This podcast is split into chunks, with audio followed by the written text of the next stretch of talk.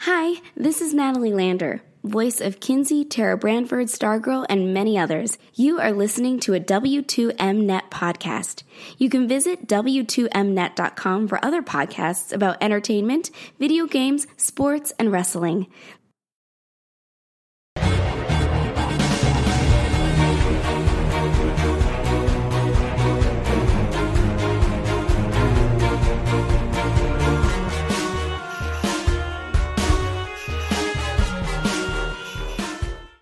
You are listening to Video Games to the Max. Hello and welcome to another edition of Video Games to the Max. This is episode 206, and of course, I am your host, Sean Garmer. Here with me, as always, Mr. Marc Morrison. Howdy. And of course, we are also in partnership with Last Word Radio, so thanks to them for uh, always helping us out there as well. And this is your first time or your, I don't know how many time uh, listening to us, thank you. We appreciate that. And, well, uh, depending on when you're listening to us, either the Game Awards haven't happened yet.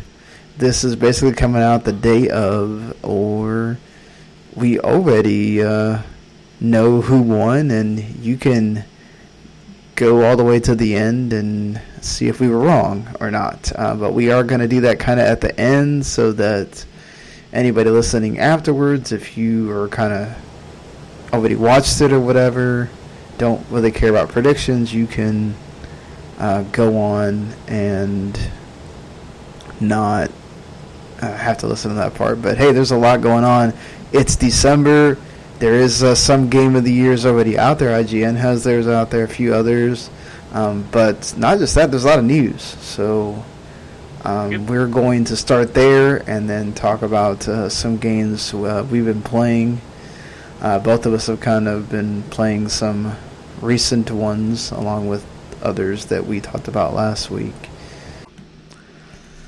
All right, so, well, why don't we just start with the Sony State of Play, which is the last one for 2019, as we're pretty much on the eve of that, and Nintendo had an Indies thing. We won't go totally in depth on that. We'll just talk about some games we liked and whatnot. But State of Play, the probably biggest thing coming out of that is Resident Evil 3 got an actual trailer after a week of cover art being leaked and on the PSN store of all things.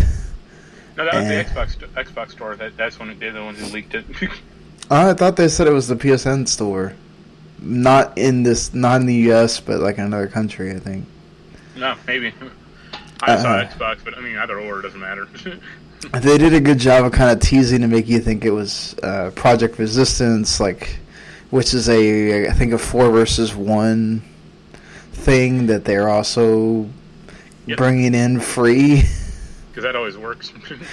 and then uh, they sort of tricked you to it's the single player to that which is resident evil 3 uh, remake it's coming out april 3rd 2020 it looks really good yeah, I mean it looks like Resident Evil 2 just out in the city, or you know, a lot more uh, varied environments, which is always nice. Well it's the same engine Yeah, yeah. and Uh, there is a separate an extra team that's working on it uh, m2 which they almost got Shinji Mikami to come back for this, but he decided to stay uh, over there uh, working at um, Tango Works, uh, Yeah. doing that thing for Bethesda, the Ghost Tokyo, or Yeah.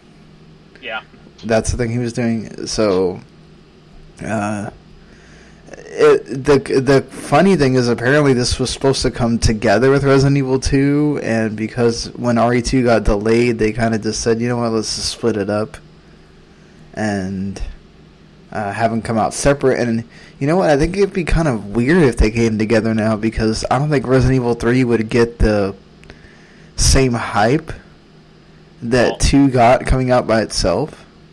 I hope that if you have both both of them together on the same platform, you can unlock Knuckles to play with. Yeah, that'd be cool, especially since uh, three has you know they kind of it goes along with two story in a way. Yeah, because it bookend or you know is a prequel to two and a you know an after of two as well. So Yeah, so I I, I go ahead. go on. Well, I was saying it, it's kind of you can kind of understand why they would try to have them come out together, but I kind of feel like it would kind of get lost in the shuffle if you had them both. You'd have people loving RE two, and then Yeah, I don't know. Well, RE3 doesn't quite have the same reception or reverence that RE2 did. Um, for one, I'm honestly glad they changed Jill's stupid outfit. I thought that out, like her outfit was terrible. well, it was such a '90s outfit, so I think it makes Well, more it- sense. It was dumb because it was basically a tube top and a mini skirt, and it's like, yeah, Right? that's the outfit you want to wear in a zombie apocalypse, like as opposed Yeah, to they- jeans and something covering your arms. Like, Oh, I totally agree. Yeah, it makes no sense. Uh, but that happened a lot in those days with games. Like, oh, you have to make the girl sort of look sexy, even though she shouldn't at all in yeah, this game. like, but what did Jill just wake up from a? Did the apocalypse zombie virus happen when Jill was out at the club? Like, what is going on? yeah, pretty much. I don't know. Uh, Uh, Yeah, I mean, it should be good. Like, I remember, I don't remember RE3 quite as vividly as RE2. Like, I remember like Nemesis chasing you around, and right. uh, the part where you play as like, I think Carlos to like cure Jill and crap like that. But yeah, I, I hope it's like a more. The problem with like, the really big problem with RE3 at the time was like, yeah, this like idea for like a big city to explore, and only like eight buildings you could like really interact with. Yeah, So- it seems like they did a lot more to this game than they did RE2. Yeah, Um, I think like so- RE2 was a better a better designed game initially, so they didn't have that much to work with, or you know, to improve upon. But I think RE3 might have had little, some more problems out of the gate. So they're like, let's fix some of this crap before you know we release this thing. Do you think if uh, I mean, probably especially with how RE2 is received, you know, getting Game of the Year nominations uh, and all that stuff. If RE3 does well, which you would expect it would, you think that they they keep on this road? I mean, and what really could they remake next? I guess from the mainline. Well, I mean, see, that's the thing. I don't think you could do anything more from the main line. I mean, because RE4 technically is already out on modern consoles. You know, it's just the old port, but still. They could do Code Veronica since people Well, that- are. that's what I was going to say. Is that's the one Yeah. exception. Is like that's not a numbered game, but it's still a. I don't know if it's part of the main series or what how they consider it. I Well, mean, still it has like Claire's involved, right? No, no, it's oh yeah, Claire and Chris, I think. Yeah. Uh, yeah, yeah. Um, I mean, I'd consider it part of the main main franchise or main number. It just doesn't have a number attached to it, but you can call it like Resident Evil. I mean, they 3.5. remastered the Dreamcast version, and that's there on PS4 if you want it. But uh, it's not the same as it getting you know re- remade or. Yeah, well, that's also a much dodgier game. Like at the time when that game came out, it was great, but it's like times have changed. and you have something called a second analog stick for camera Right. control. So Yeah, I mean, it could serve as a as a another game they could remake. After that, I don't know really what you do. I think you have to go back on eight. Now, people really want a Dino Crisis game, you know, remake, and it's like that. That game wasn't great. Like, yeah, I, I don't think it would be great now because like the, the thing is, zombies are like slow, so you have time to aim at them. mhm. like Dynus, like you know, the Raptor and crap like that is gonna be really quick, or like that's the perceived speed of it. So it's like trying to aim at this thing. It's a good luck. Well, people do love their hard games nowadays, so Yeah, uh, yeah, maybe you put that in there and you vary some of the difficulty, and people love it just the same. But Right. sometimes nostalgia also gives you rose tinted glasses, and you forget why it's you don't have any more Dino Crisis games either. Yeah, that that third one was terrible. Because they introduced like a jetpack, and I was like, "What is this?" yeah, for sure. Um, so they also gave an official release date for Dreams, which is Valentine's 2020, February 14th. Um, so that's that's cool that Dreams is going to be out of beta and everything. Um, I'll be looking forward to playing the single player, which was still really interesting when I read about it in Game Informer. I'm not a creative person, so I'll be playing other people's levels. I won't cr- be creating any myself, but some of the stuff that I've seen people do is is pretty insane, and that's just with it being in beta. Yeah, I played I played that beta when it came out, like the open beta before you know you had to pay for it. It was fun. Uh, Untitled Goose Game comes out on in a week or in a few days, uh, depending on when you hear this. The PS4 and Xbox One, but obviously it's a Sony thing, so they're going to talk about it from their perspective. Um, Spellbreak is a new battle royale game which has like some anime tinge to it with role play and magic and stuff. It looked okay. Uh, I'm I'm really done with battle royale games. yeah, I I don't know why they felt the need to put one in the new Modern Warfare. They put one uh, in. A, they're releasing one today for Forza Motorsport 4 or Forza Horizon 4. Sorry. Oh God. And it's like that. No, I'm okay. Like, please don't do that. Yeah, for every Apex Legends, you get 20 other battle royales that shouldn't exist. You get uh, that Cliff Bleszinski one that came out like really quick and bombed horribly. Oh, that oh god, that thing was awful.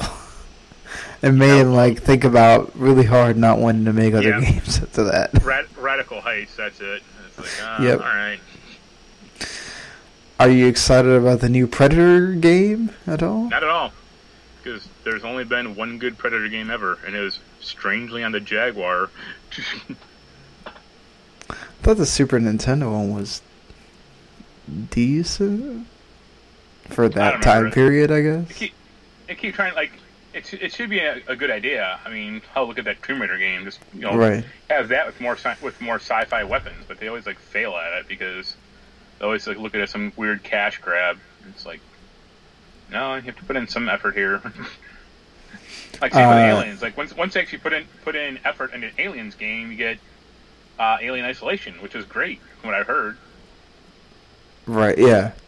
Yeah. Apparently on the Switch, it looks really good. Yeah, they cared. Like it wasn't fucking alien colonial marines. well, you know, you don't have to do too much to beat that game. Yeah. To, to, to beat what that game did. Uh, Babylon's Fall looked interesting. Of course, it's the next Square and uh, Platinum Games mix up. Uh, looked like it sort of had more of a Dark Souls tinge to it than um, NieR, but still looked pretty cool. Yeah, should be interesting. I mean, Platinum's always. I mean, they they oscillate between great and bad, but the great side seems to be winning out lately. So. Yeah, did you see the Vanquish and yeah, Bayonetta. Uh, Bayonetta one getting remastered again? Yeah, I really want that uh, physical version because it comes in that nice steelbook. Yeah, that looks cool. I mean, I already have, I think, both on PC, but yeah, why not? and it's only forty bucks, which is nice. I have one and two on Switch, so I don't necessarily need I, Bayonetta one. I could have that too. yeah. Uh, but Vanquish is always cool to have. Yeah.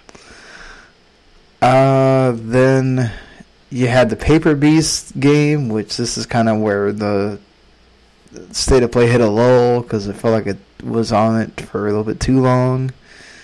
Um, it looks fine. It's VR, so you know that that is what it is. Uh, that puzzle game, uh, Superliminal, yeah. is apparently okay. I've heard that's pretty good on. Yeah. I think it's on Steam already, and it, it's mm-hmm. like weird but good.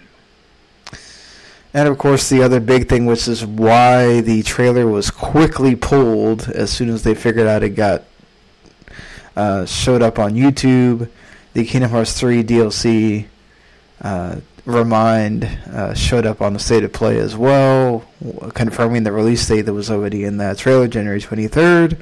So basically, almost a year apart, you get to finish Kingdom Hearts 3 because this is basically what this is. You're getting to see all the other perspectives of that final three hours of the game, which should have been in the original game to begin with, but. Don't worry, this is the time where it's really going to uh, make sense for people. I think make, seeing those other perspectives does help it make sense, though. I don't because like, it's been a year. So, like, how much do you remember from that fucking story? I mean, if you're a huge Kingdom Hearts fan, you probably played that game. I don't, even though the game was what it was. Um, well, I say that I saying I like the game. I just think the story was bad. Like, you know, it's just so inconsequential. It's like, all right, all you have to do is go to a new world, well, that's the thing, though, is like, th- like oh, that entire series is like that. Like those Disney worlds don't necessarily matter that much to the story itself. Um, but you have, I mean, this one just like I like this one just felt like they really didn't matter. Like there was some, they found an interesting way to tie in the main story in one and two much better into those worlds than three, where it felt like, like you could just fast from the beginning. You could fast forward to like the end of each world where you saw the the organization dude show up. Well, there's also uh, too like, many of those guys running around too. that too fast forward to whenever the organization had something to say on their own little cutscene, and then go to the end, and there's your entire game. You didn't need to do any of that Disney stuff at all. I mean, but that's also the charm of it is that's what you're doing is mixing that in, even though it doesn't always uh, make sense. So, yeah, we'll see how much of. I mean, it's cool that you're finally getting to play with Aqua and Kairi and all that, but well, it's just like that Final Fantasy 15. Like they didn't include the female characters at all until the DLC. Yep. But they canceled that DLC for 15, so it's like oops. Exactly. Yep. You didn't even get the. It would have been, I think, more prudent that they do the Lunafreya one before they did the Ardyn one, but that's yeah, that's either like, here nor there at this point. Cared about him, like. I liked him as a character. I didn't care about him. Well, you it's know. just like the first. Like, it's just like the Seymour thing from Final Fantasy X. It's like, all right, the second this dude's on on camera, or you know, shows up, it's like, all right, that's a bad guy. Like, he has the most uh, awkward and intricate looking hair. So, yep. yep. That's true. Uh. Why? Why not? I, I do think it's uh, cool on Microsoft saying that they're finally getting all the Kingdom Hearts. games after all this time, and yeah, all the Final Fantasy games on Game Pass. So, well, it seems. Do you see that Final Fantasy 5, or that Seven remake is locked up on PS4 till 2021? That doesn't surprise me at all. How many yeah. games have we seen now get these year exclusive things? So does right. that mean every single time one of these parts comes out, it has a year exclusive, or is it just the first one? I imagine it's the first one because I imagine the second one won't be on PS4. yeah, I wonder if they're gonna try to make it still work on PS4. I imagine they. W- I think. I mean, I imagine like, it. It probably will get released, but at that point, the PS5 will be out. And if it's not backward compatible, they will at least make it go like, okay, if you have the PS4 version, give us ten dollars more, and we'll release a. You can you can have the PS5 version. Right. Like you know, they did that a few times for the PS4 and Xbox One. Like it was like Battlefield 4 did that, and a few other games did that. So. Yeah, I'll be interested to see how many of those, because uh, it seems like they're kind of shying away from that. Uh, at least Sony is uh, going into whenever the PS5 launches. That they're not going to make sure that a lot of their big games work cross-platform for that first year that basically 2021 because those consoles aren't coming out to almost the end of 2020. So Yeah. yeah, we'll we'll, we'll see how that goes. Um, you know, we still need to know prices and and all that stuff for these consoles. We need official reveals, to be honest, as well. Which I'm assuming that's what E3 is going to be all about. But they're also big enough to have their own shows, and we've seen both of them do that in the past. So Well, As long as uh, Microsoft gets Elijah Wood back, then everything will be all right. Yeah. Uh, we'll have a lot more to say on Xbox in a little bit. Uh, but uh, they also showed off Ghost of Tsushima, which basically you didn't see much because you're going to get the whole trailer at the Game Awards, which, like I said, you may either. Game Awards may well be happening. You may have already seen the trailer. Uh, we are going to have a Game of the Awards post show, so we'll have another show that co- that you'll get on Friday. I'll say Friday morning for sure because last time the damn thing didn't end till like almost midnight.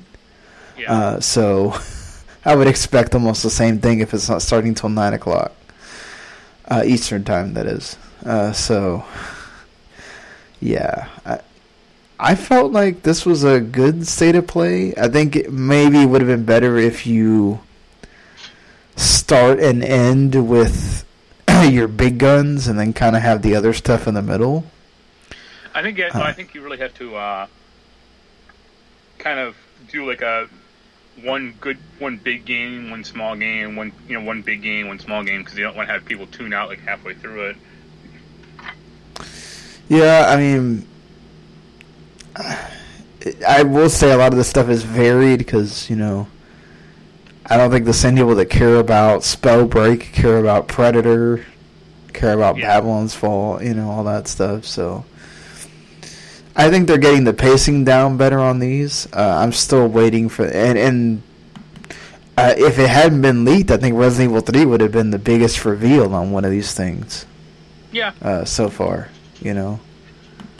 So that that would have been cool for State of Play to finally have one of those where you go, okay, this is why I want to tune in. Wow, we got that on here. yeah. Well, they announced like a Spider-Man 2 trailer or a Spider-Man 2 announcement. Yeah, that too uh, possibly could happen. You never know. Um, all right, so Nintendo also just to to get these things. Well, you know what? Let's let's finish the Sony news and then we'll we'll uh, move it along. So this is good, both good and bad, I guess, for Sony because now Sony uh, gets a little bit of that Microsoft pie that Microsoft has with Minecraft, uh, where MLB The Show gets extended by Major League Baseball. Uh, they've been around, uh, you know, Sony San Diego's been making MLB The Show since 2006. So it's been 13 years, 14 when the new one comes out in March, which will be the last not, or will be the last exclusive uh, game.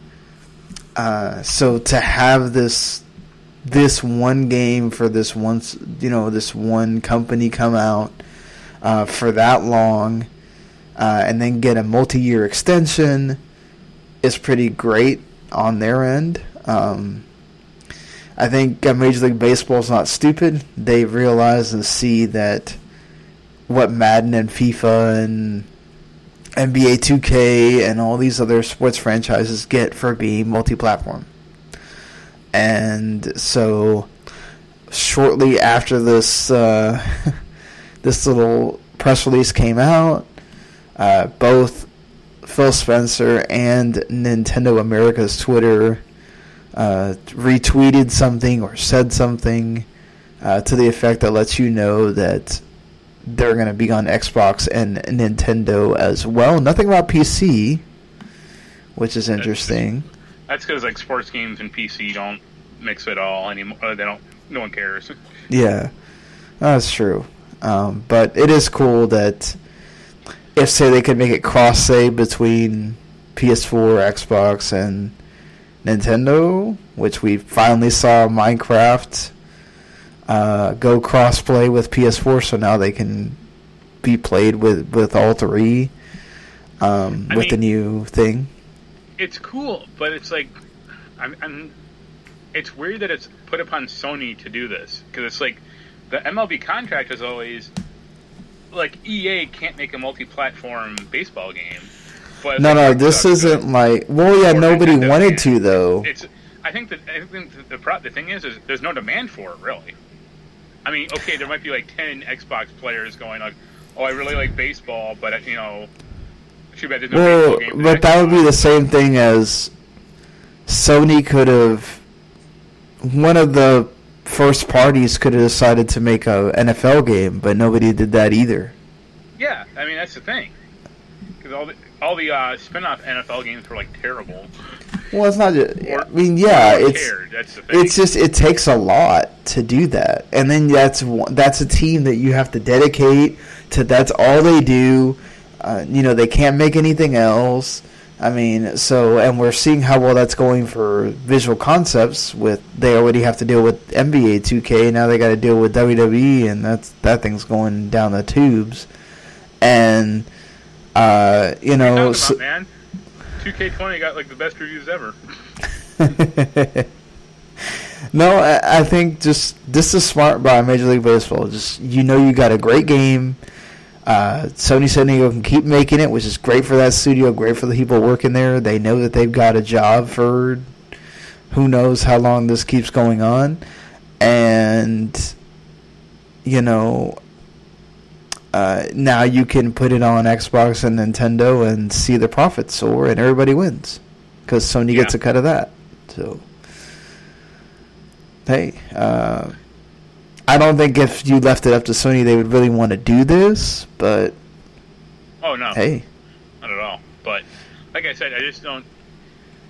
I mean, I see why MLB wants it to happen. I just don't see like a ton of demand for it. I mean, that's kind of the biggest thing. Maybe not Xbox, but I think anybody, if they can make it cross save. But also, the bigger problem is like, okay, they can make the Xbox version probably pretty easily. Mm-hmm. But imagine how gnarly that, that Switch version is going to look.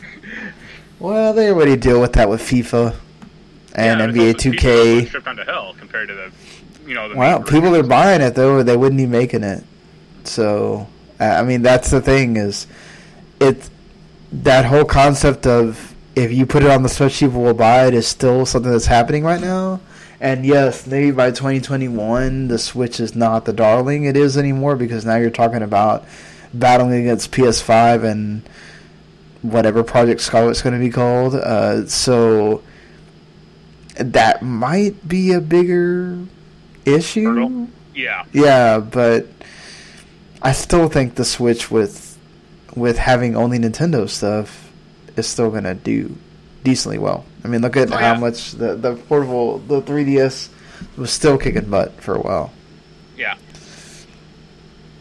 Uh also, I guess since we're on uh, to to completely finish uh, Sony out here, uh, Sony. Fi- I mean, not that we really needed anybody to confirm this because it seems like it's pretty evident by the fact that we have heard nothing of any kind of successor to uh, the Vita uh, president and CEO of, of SIE, Jim Ryan, basically came out and said um, there are no more plans for any kind of PlayStation handheld uh, in the future.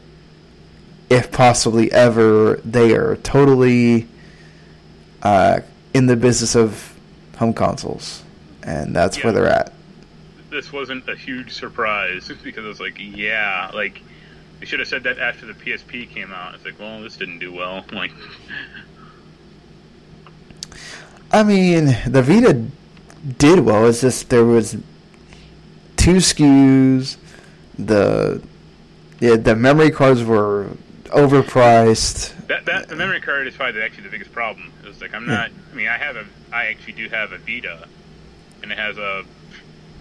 I think an eight gigabyte memory card. It's like, well, I'm not, I can't afford more because it's like it's proprietary garbage. Like if I could get that expensive one, I would, but or even like a bigger one. Right, they're not really making them anymore, so. Yeah, you have to buy like used or some. some that drives up the price. Yeah. Uh, you know, and the, the, AAA gains were not necessarily coming to the system. You know, No, it's all like yeah, like Persona Four, Golden, and uh, a, a bunch of like important indie stuff. yeah, the Japanese still- developers were powering the system, if anything. Yeah, and it was a great place to play indies because you could take it with you, uh, and remote play when it worked. You know, but didn't always work for everybody. right. Right. I mean, that was one problem. But then, yeah, it was just kind of a weird system. Like, I you can see what they were trying to do, and it might have been like a little too ahead, of its time. The fact like they made some stumbling blocks with the memory card issue and stuff like that. Like, that doesn't help. No, uh, certainly not. Sony was way too arrogant uh, about that. Instead of it's saying. They were arrogant, and it's like they had no right to be because like the, the PSP didn't do well. Like, like what do you what do you? I mean, it did about? well enough for them to make a Vita. I mean, What? I mean, like, okay, it it's it was. I think well, it got popular once it got hacked, right? Is that what happened? Yeah, It- yeah, yeah. So people were buying it for a reason or another, and I think Sony wasn't necessarily looking into why. they just saw, uh, oh, this thing's still selling after so many years. That must mean they want another one, and it was a good idea in theory. But again, when you're you don't have the third party, like Nintendo realized for a long time, when you don't have third third party support, and you yourself got to cripple the system, you're not helping. Yeah. Oops. Yeah. Uh, also, Persona 5 Royal is coming out March 31st, 2020. As if we need another freaking game coming out in the spring at this point. Uh, That's the but one game. Like the second they announced that, I think the official release date, I pre-ordered like the expensive version, and I sent Jens a link to pre-order the expensive version, and he was like, "Yep, needed that. Thanks." I thought you were not going to get this. oh no, I'm totally getting this. Oh. I, I mean, yeah, I'm getting that stupid expensive one with the Joker mask and all that other crap. Uh, yes, the Phantom Thieves edition for $90. Uh, which includes the Joker mask with a stand, a collector's box, art book, soundtrack. I mean, the soundtrack by itself is worth all well, kinds I, of I don't money. know. so. I don't know how complete that soundtrack is going to be. Because I mean, those games have a lot of music. Like I think it's just like the. It might just be like the the royal new music. Right. Because I think like the Persona Five soundtrack is at least two or three CDs by itself. Yeah, no, yeah, definitely. Well, didn't you Uh, get that last time though? I guess like only a, like a like a subsection of the music. It's not all of it. I don't think. Oh, okay. I think Jens has the, the full soundtrack, and it's like two CDs. Because he like bought it set, you know, from PlayAsia or wherever. I might just get the regular launch edition. I'm not sure. I really wanted it to come to Switch, so I'd just be able to take it with me. But um, well, I mean, that's that's I mean that's the same issue. It's like that. I think they said they're designing it for the PS4 hardware, so that's why oh, I know. looks better for one. Yeah. But, uh, I mean, at least that Scramble game is coming to Switch, so. Right. Uh, yeah. I mean, you know, one of them has the Kasumi costume bundle, which is fifteen dollars by itself, so you get five dollars off that. Yeah, Um, there's like a bunch of like digital crap, which I'm not thrilled about. Right, exactly. Um, there's a battle bundle, and then the DLC bundle almost costs the same as the game if you buy it by your, by itself. Yeah, Uh, so if you buy this Ultimate Edition, you get twenty dollars off right. that DLC bundle. So It's yeah. funny that uh, Catherine has a bunch of DLC in it, including like DLC for Persona Five. hmm You can like dress up as Joker, and he, he, it even has voice acting from Persona Five act like voice actors. right, And it's like, all right, That's that's, cool. cool. but how come the multiplayer has never worked right?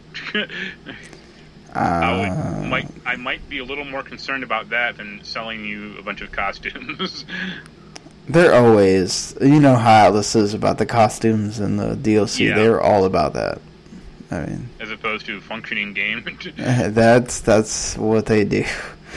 Uh, what like what is the thing you're like most excited about with uh, five R? Is it the new character or the Uh, The- new dungeon looks or not dungeon, but like the new social space looks really interesting.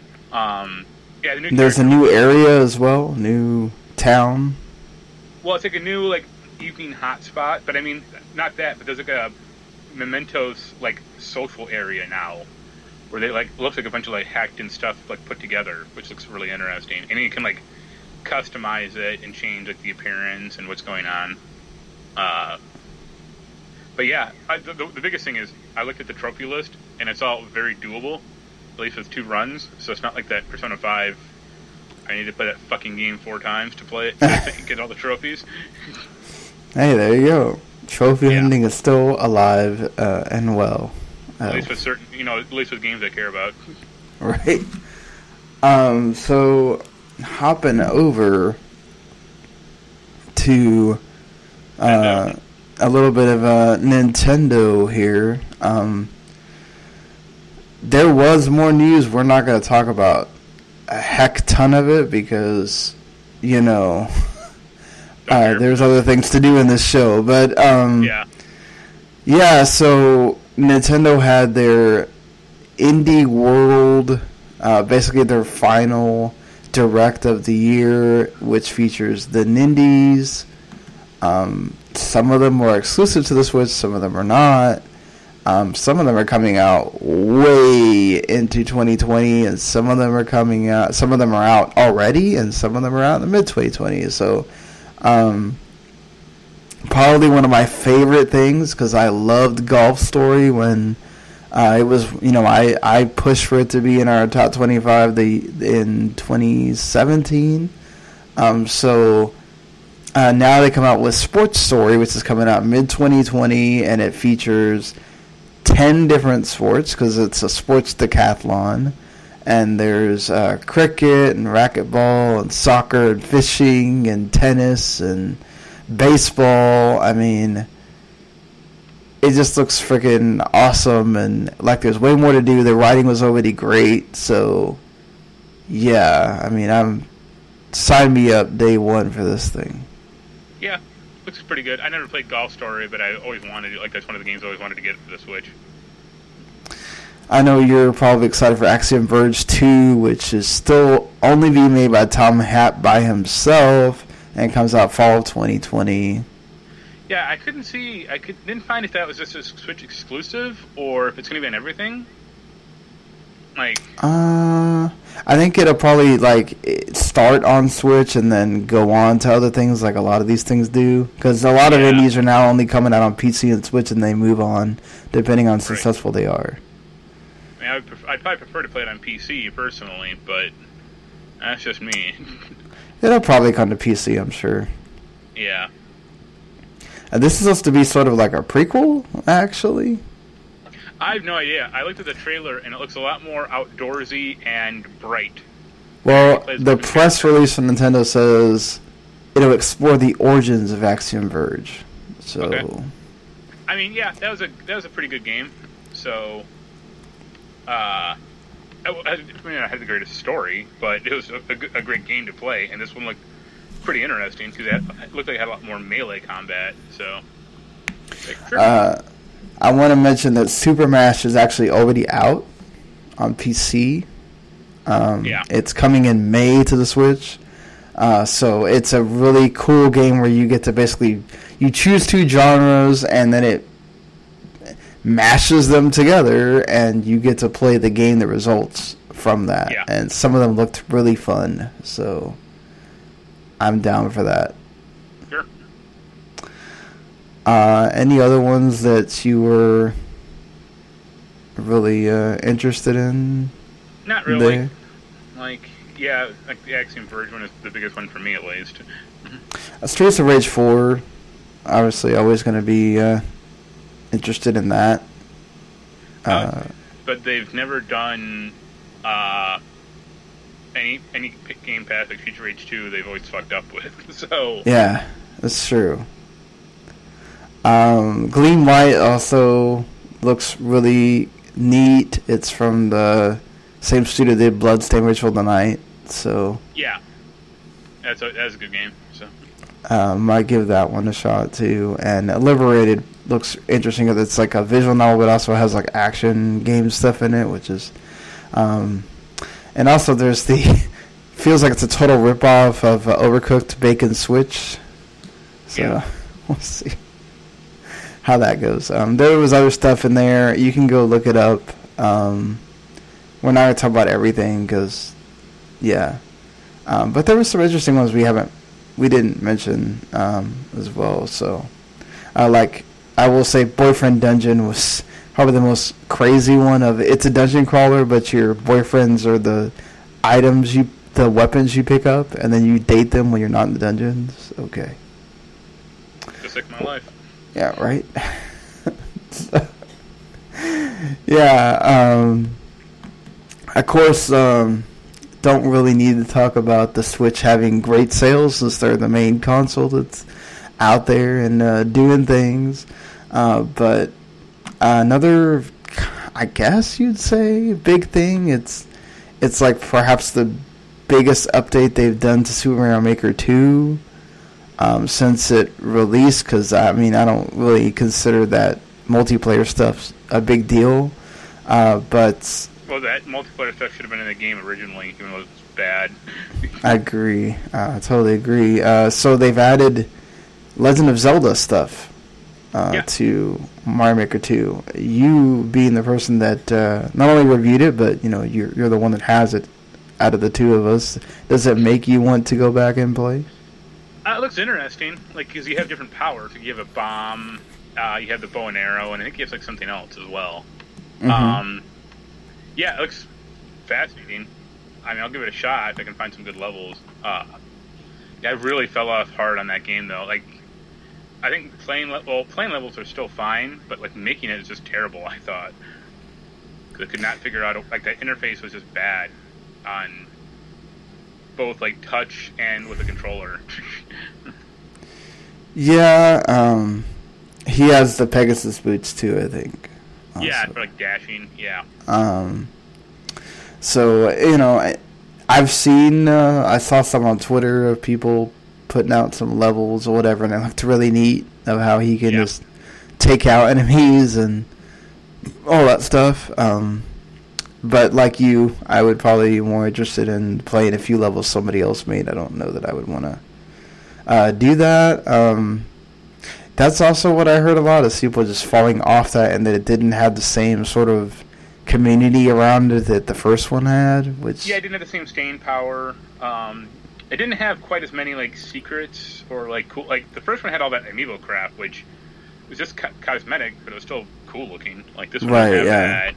The interface is not good. which is weird. Of like, why wouldn't you put that back in again? Yeah. Yeah, But- it, it had other plans for amiibos that fell through. perhaps. Yeah, I doubt it.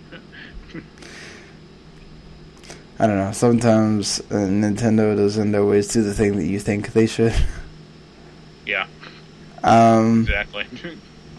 moving over to the other uh, number of the big three, uh, Microsoft. Uh, Microsoft got into some little, eh, basically, okay.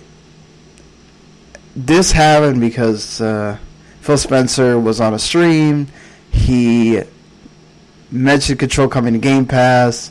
The reason why uh, Remedy came out and was like, "No, it's not happening," is because basically Phil Spencer basically told everybody, yeah, you don't need to go try to buy Control with like three weeks left in December for Christmas or anything.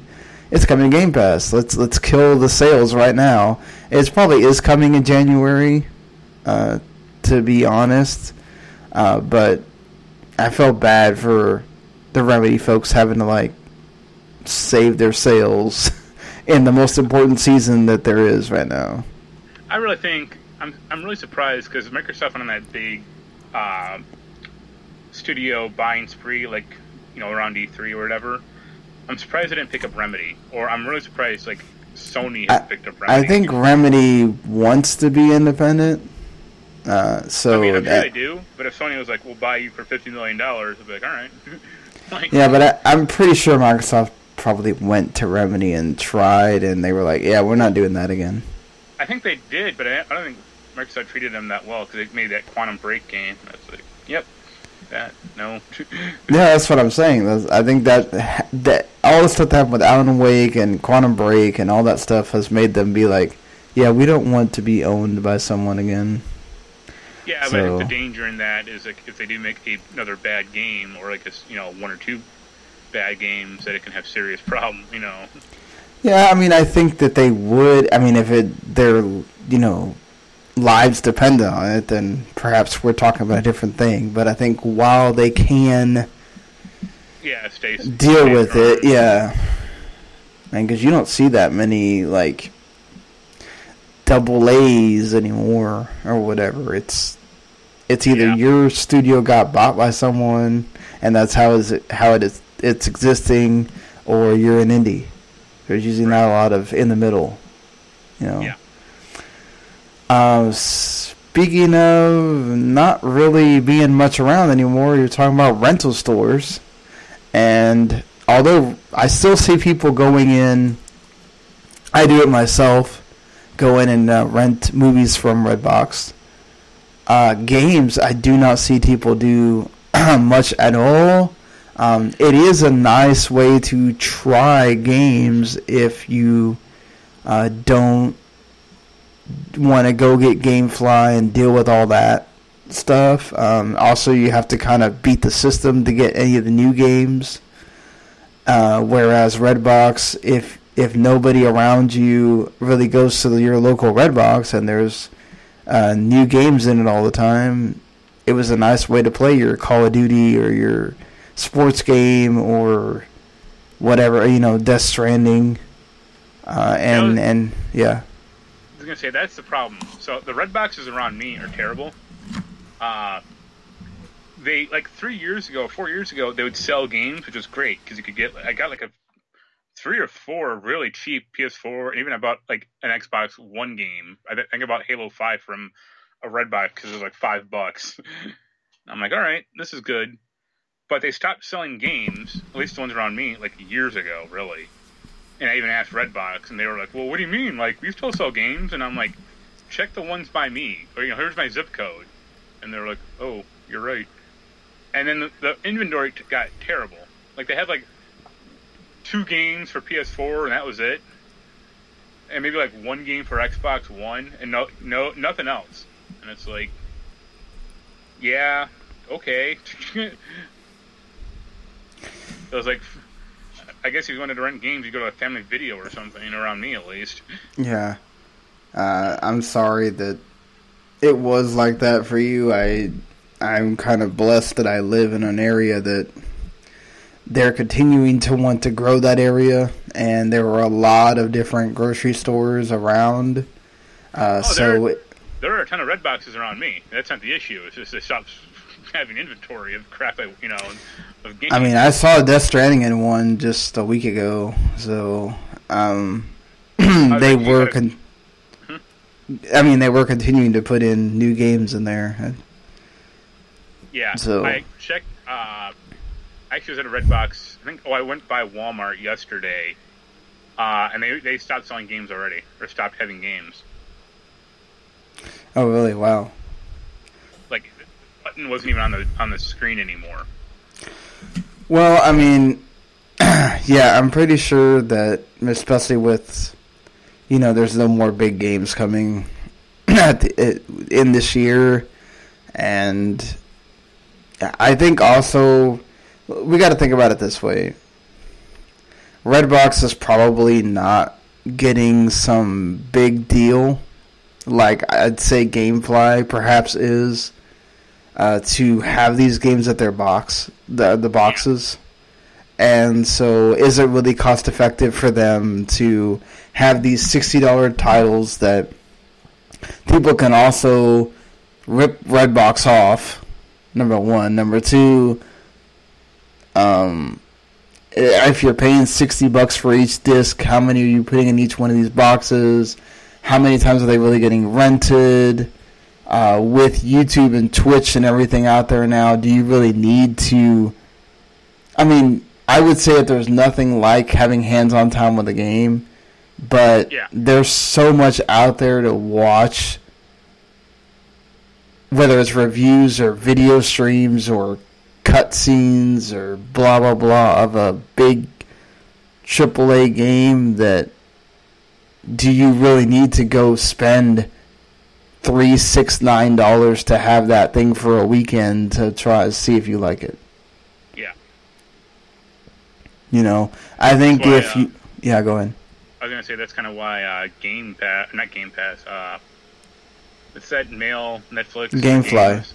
Gamefly has kind of been faltering for years now. It seems like, yeah they're still there but yeah, i mean literally I, I someone still has it um in in my mom's neighborhood because i had they they stuck it in my mailbox uh, on accident and i had to go personally deliver it to Yeah. them uh so you know uh, was taking it, opened it up, played it, and then sent it back without Nah. them to watch there. That's terrible.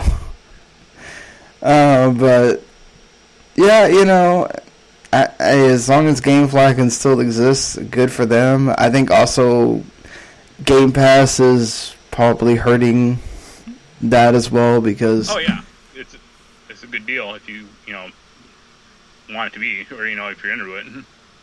yeah, and especially with you know it being available on PC now.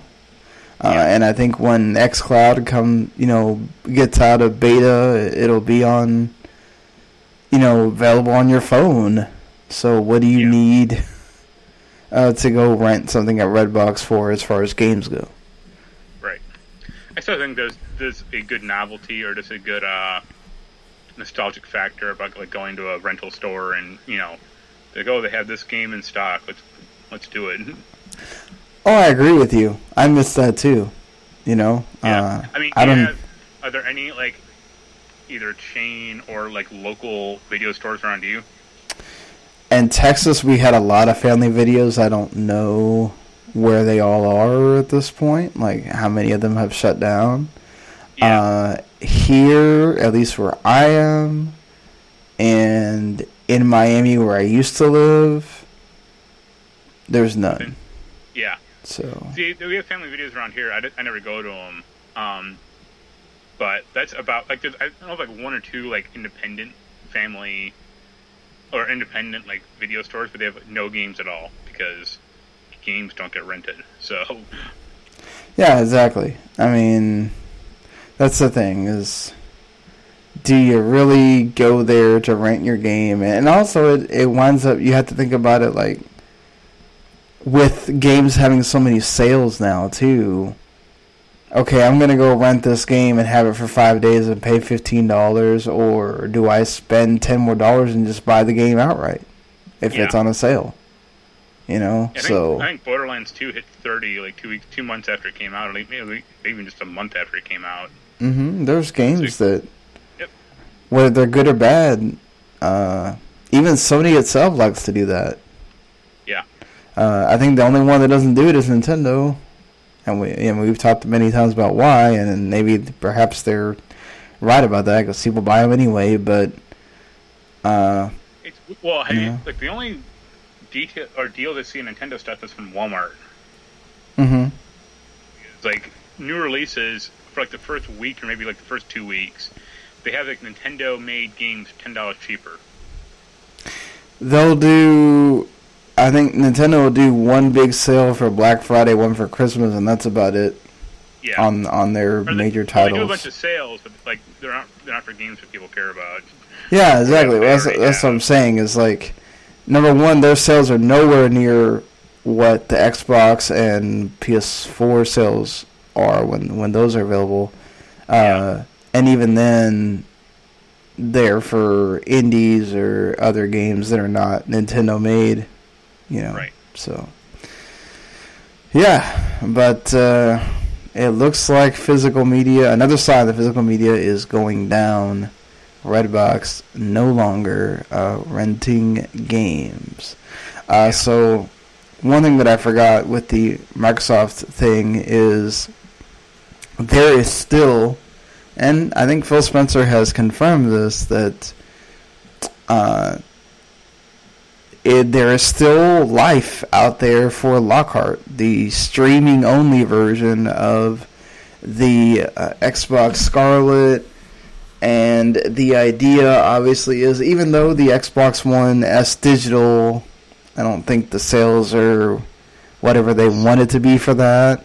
The, the sad. Um, yeah, they, they're exactly that, the sad. But I think also that that comes from because you already have one that has a disk drive, and you can technically you can technically find that one a lot cheaper sometimes than the one that doesn't have the disk yeah, drive. And, it, and it's more versatile because there's a lot of used Xbox One games out there. So. Mm-hmm. I think when you're coming into this console cycle, though, with the way things are going for GameStop, which is not good um, a digital only version that's at least 100 to 150 dollars cheaper than your big beefy console that a lot of people may not need or may not really be able to get the most out of still. Um, yeah. I mean, we're another year into 4K TVs and they just keep getting cheaper and cheaper. So um, maybe by the time you get to holiday 2020, 4K TVs are cheap enough to where it may not necessarily matter too much. Uh, that difference between the 2K and the 4K that you're going to get with these consoles, but I think when you're making plans for a launch console, I mean, I'm thinking about it myself. Yes, I have uh, two 4K TVs um, in uh, my mom's house don't have any uh, at my girlfriend's house, but or girlfriend's apartment, but I don't know where I'm going to be by that. By the end of that year, who knows what's going to be happening? I do know that when I'm looking at a launch console, if I were to choose the Xbox, the problem is Microsoft keeps making it not necessarily something I need to buy with the existence of xCloud if they can really make that work without um, too much trouble, then do I really need to go out there and go crazy to buy a box? Um, if you know I can get it to work on the my PC for a while and then just go get a PS5. But I mean, let's say for uh, giggles here, if they did, which I think to me if you're going to have this digital console without the hard drive, I think you need to do the thing that you didn't no. do with the SAD. Without the disk drive, it needs a hard drive. it's not going to have one though. Let's let's. Number one, I think you're talking about another year of GameStop closing stores and all that stuff. Used discs are going to start becoming scarce. I mean, how many other used places are there? I mean, Best Buy does it sometimes, uh, Walmart does it sometimes, but maybe Walmart and Best Buy start picking them up a bit more if GameStop really goes out. But I think you're going to start seeing that become. We're going to be going even more and more and more to digital. Uh, as crappy as that may seem, um, so Microsoft may not be off the off the reservation here. I do think though I think that extra fifty dollars makes a big difference to me. I, I still think I mean like this whole all digital idea still is too pie in the sky because there's just not enough infrastructure coverage wise, like, you know, across the country and world and right. bandwidth limit, you know, bandwidth caps to make that worthwhile. Well, but okay, if the X costs the same as the PS5, then what's the big deal? I mean, it'll be I think the, the what it always is exclusives for each console. Well, I mean, there was a lot of talk. Um, I've, you know, seen a lot of talk about well, if the Xbox One S exists, then that means that they have to now make uh, games work for that console, which could hurt uh, how the games look on the Xbox. You know, Anaconda yeah. or whatever. Yeah. Um, which I don't know because with these consoles becoming more and more like PCs, isn't it just like when you have to make a PC game work on a lesser PC, but also it works on your high end PC too? I mean, that's how it is now with uh, like the Xbox One X and the Xbox One. Yeah, Basically, like a you know a normal mode and a high mode, and even like the PS4 and PS4 Pro. yeah, I, I just don't think like it, I don't think power necessarily equates to sales or you know direct input because like Mhm. Compare like the PS2 to the original Xbox. The original Xbox blew that thing out of the water specs wise, hmm but the PS2 had too too much too much of a head start, both with like name recognition and I think sales. Like at least came out like one year, maybe two, at least one year before the original Xbox, maybe two, but I think at least Mhm. one. Uh, which is why they reversed that with the 360. yeah, and that worked. I mean, that worked in the short run, not maybe not in the long term, and technically, but I mean, I think the PS4 and Xbox One they came out, you know, around the same time. Yeah, But the Xbox One had too much of a bad, you know, bad press that Yeah. was almost dead, dead from the start. Which, to be fair, Microsoft has done everything they possibly can in the in that time to make themselves feel like a consumer-first company. I mean, they're the ones doing Xbox Game Pass. Sony is not doing that. I mean, it took them forever just to let you download the games off PS Now.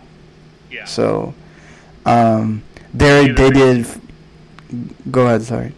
Did you see the thing today, like the meme about like Sony Xbox is like they're trying to like come up with a new name to like signify what the new Xbox is going to be called, or like gonna, Yeah. gonna, like be capable of.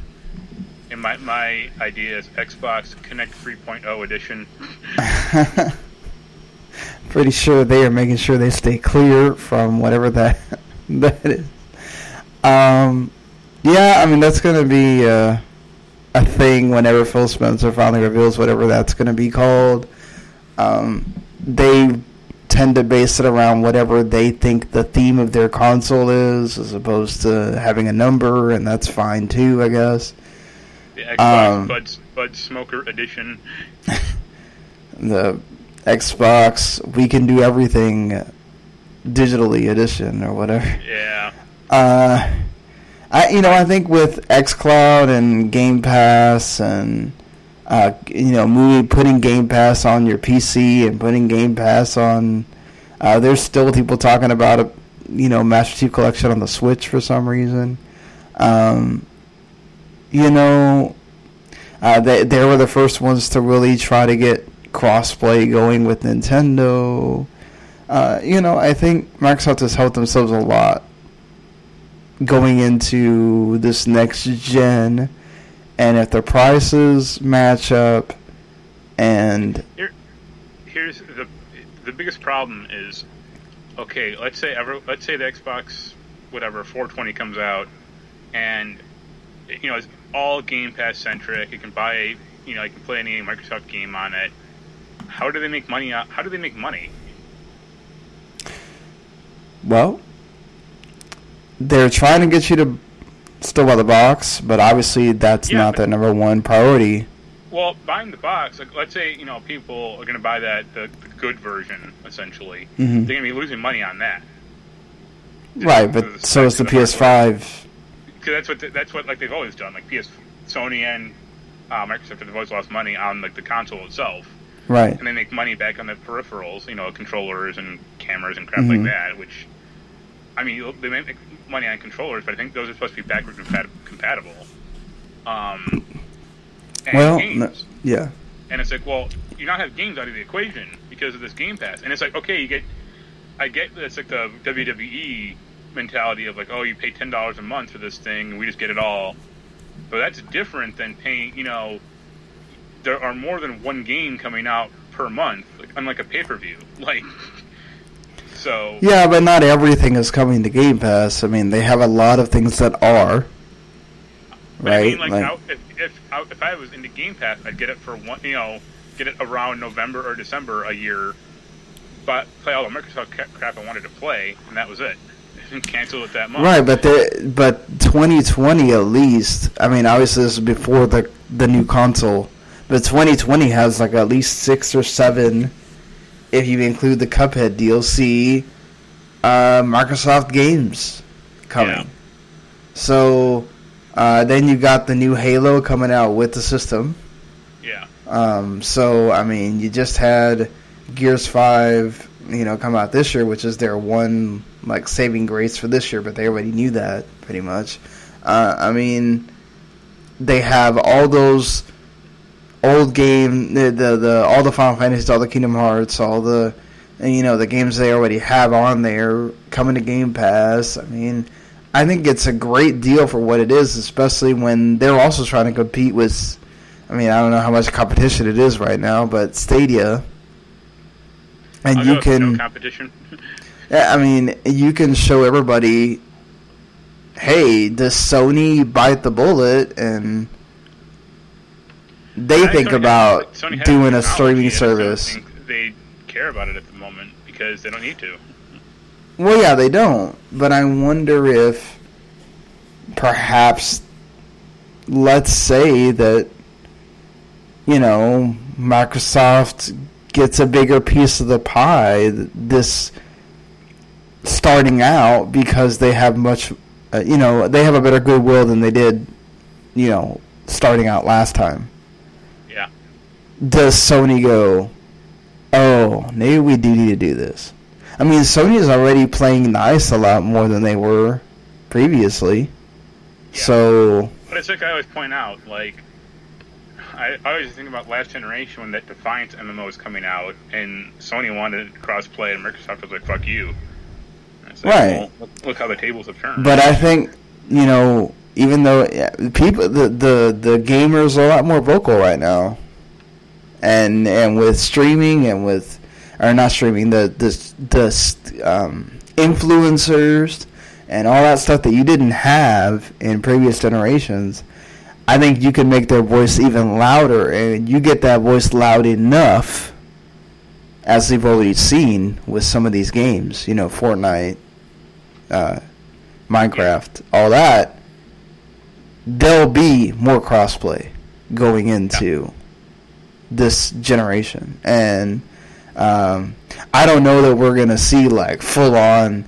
Oh, Sony stuff is showing up on Microsoft's console, and Microsoft's stuff is showing up on Sony's console, and, and we see it Yeah. so with Nintendo. But you know, I saw I saw a bunch of dumb rumors about like the Halo collection is coming to the Switch, and I'm like, no, like, don't be crazy. I, I mean, I don't think it'd be totally out of the realm of possibility, but I'm not like counting. You know, I'm not going crazy about it either. But I just think I, the Switch is one of those like. I don't think Sony and Sony and Microsoft are not totally worried about Nintendo really, as far as like they know once PS5 and X, Xbox whatever come out, you know, the luster on the Switch will will die down some, yeah, you know. Uh, so I don't know that they're totally worried about them. Uh, even if there is a Switch Pro in the work works, I still think some of that luster will die down. Yes, Nintendo will have Nintendo games that nobody else can can really compete against, um, as they got to show off this year with a lot of Nintendo games being highly thought of. But uh, you know, I, I just I think it's going to be fun. That that end of 2020 is going to be fun to see how this goes going into 2021. Microsoft bought all these studios. Does it really work out for them? Does it make people want to buy? Does Game Pass make people want to buy the next Xbox console to to want to play games right there on your system and not necessarily have to go out and and buy everything and spend sixty dollars on everything? You know, I I think that that does help sway a consumer that says. I can't possibly buy every frickin' game that's coming out between February and or end of January to April 2020. Microsoft helped me out by putting some of them on Game Pass, and here you go. You know, like I, I'm I sure know. once uh, Compulsion Games releases We Happy Few 2, everyone's gonna flock to the. the I hope that they are not making that at all. But oh, I couldn't Yeah. believe like they released DLC for that game like just a month ago or whatever. And it's like, I think they're just trying so hard to make people think that that was a good game or something. Yeah, it's like don't, please don't. Just, just, just call it a mistake and move on. Like you know, forget it. We can, we can do that. We have the power. It's okay. It's okay to admit when you are wrong. So, uh, speaking of uh, announcements that uh, we didn't expect, 2K announced that they are making a new studio and called Cloud Chamber. They're going to be housed between Novato, California, and Montreal, uh, Quebec, headed by uh, Kelley Gilmore, and they're working on you know who's who's worked at Firaxis Games for almost 20 years you know, of course, they're the ones that are making. You know, they've made XCOM, they made the, the Civ series for years.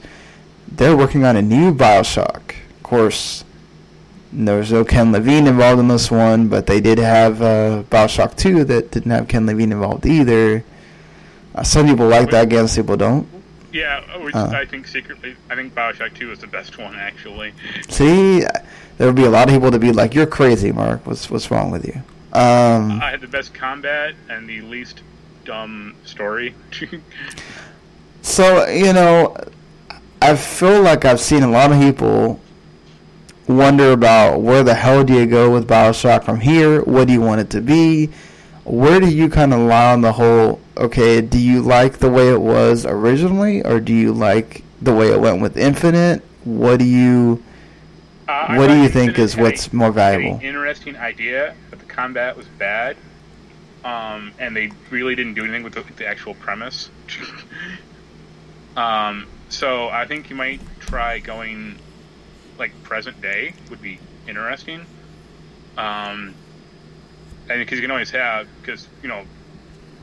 Infinite basically allowed for like sliders to happen, or you know, it's basically like oh, infinite dimensions, and there's only a lighthouse and whatever. So, yeah, you could do it now, or you could do it whenever. Um, I just think this is like, I think it's a bad idea. I think Borderlands. I think Borderlands is a br- uh, not Borderlands. Sorry, Bioshock as a brand is like pretty vaunted, and if if they fuck this up, it's damaged beyond repair. But why do you think it's a bad idea? Just Uh, just because think- they could mess it up, or I think Bioshock Infinite just did have lay like a pretty good some like final point on it, or you know a period for the whole thing. So, try, you know, trying to uh, you know gin it up again. It's like this. It's like the same thing with like Mass Effect. Like you know that final Mass, Mass Effect three laid laid a pretty good you know period on the whole on the trilogy. And Bioshock might not have started as a trilogy, but it that's fine. You know, you don't need to dredge it up. Make, make something new. And remember, like Bioshock is derivative of some of System Shock. Make it, you know, make something new of that, or make a new idea. Like, Well, I mean, it is a franchise that has a name, you know. So, if you're 2K, why not try to use that and and see? I mean, you you kind of know what made it important. I mean, the uh, David Ismailer, you know, says that what he sees as the most important parts of Bioshock is the powerful narrative and the first-person shooter gameplay. I don't know. I mean, obviously, powerful narrative. That's what I think about when I think of Bioshock. But I don't know why everybody would say that they loved considering it a first-person shooter. Um, I don't know. It's going to be difficult, obviously.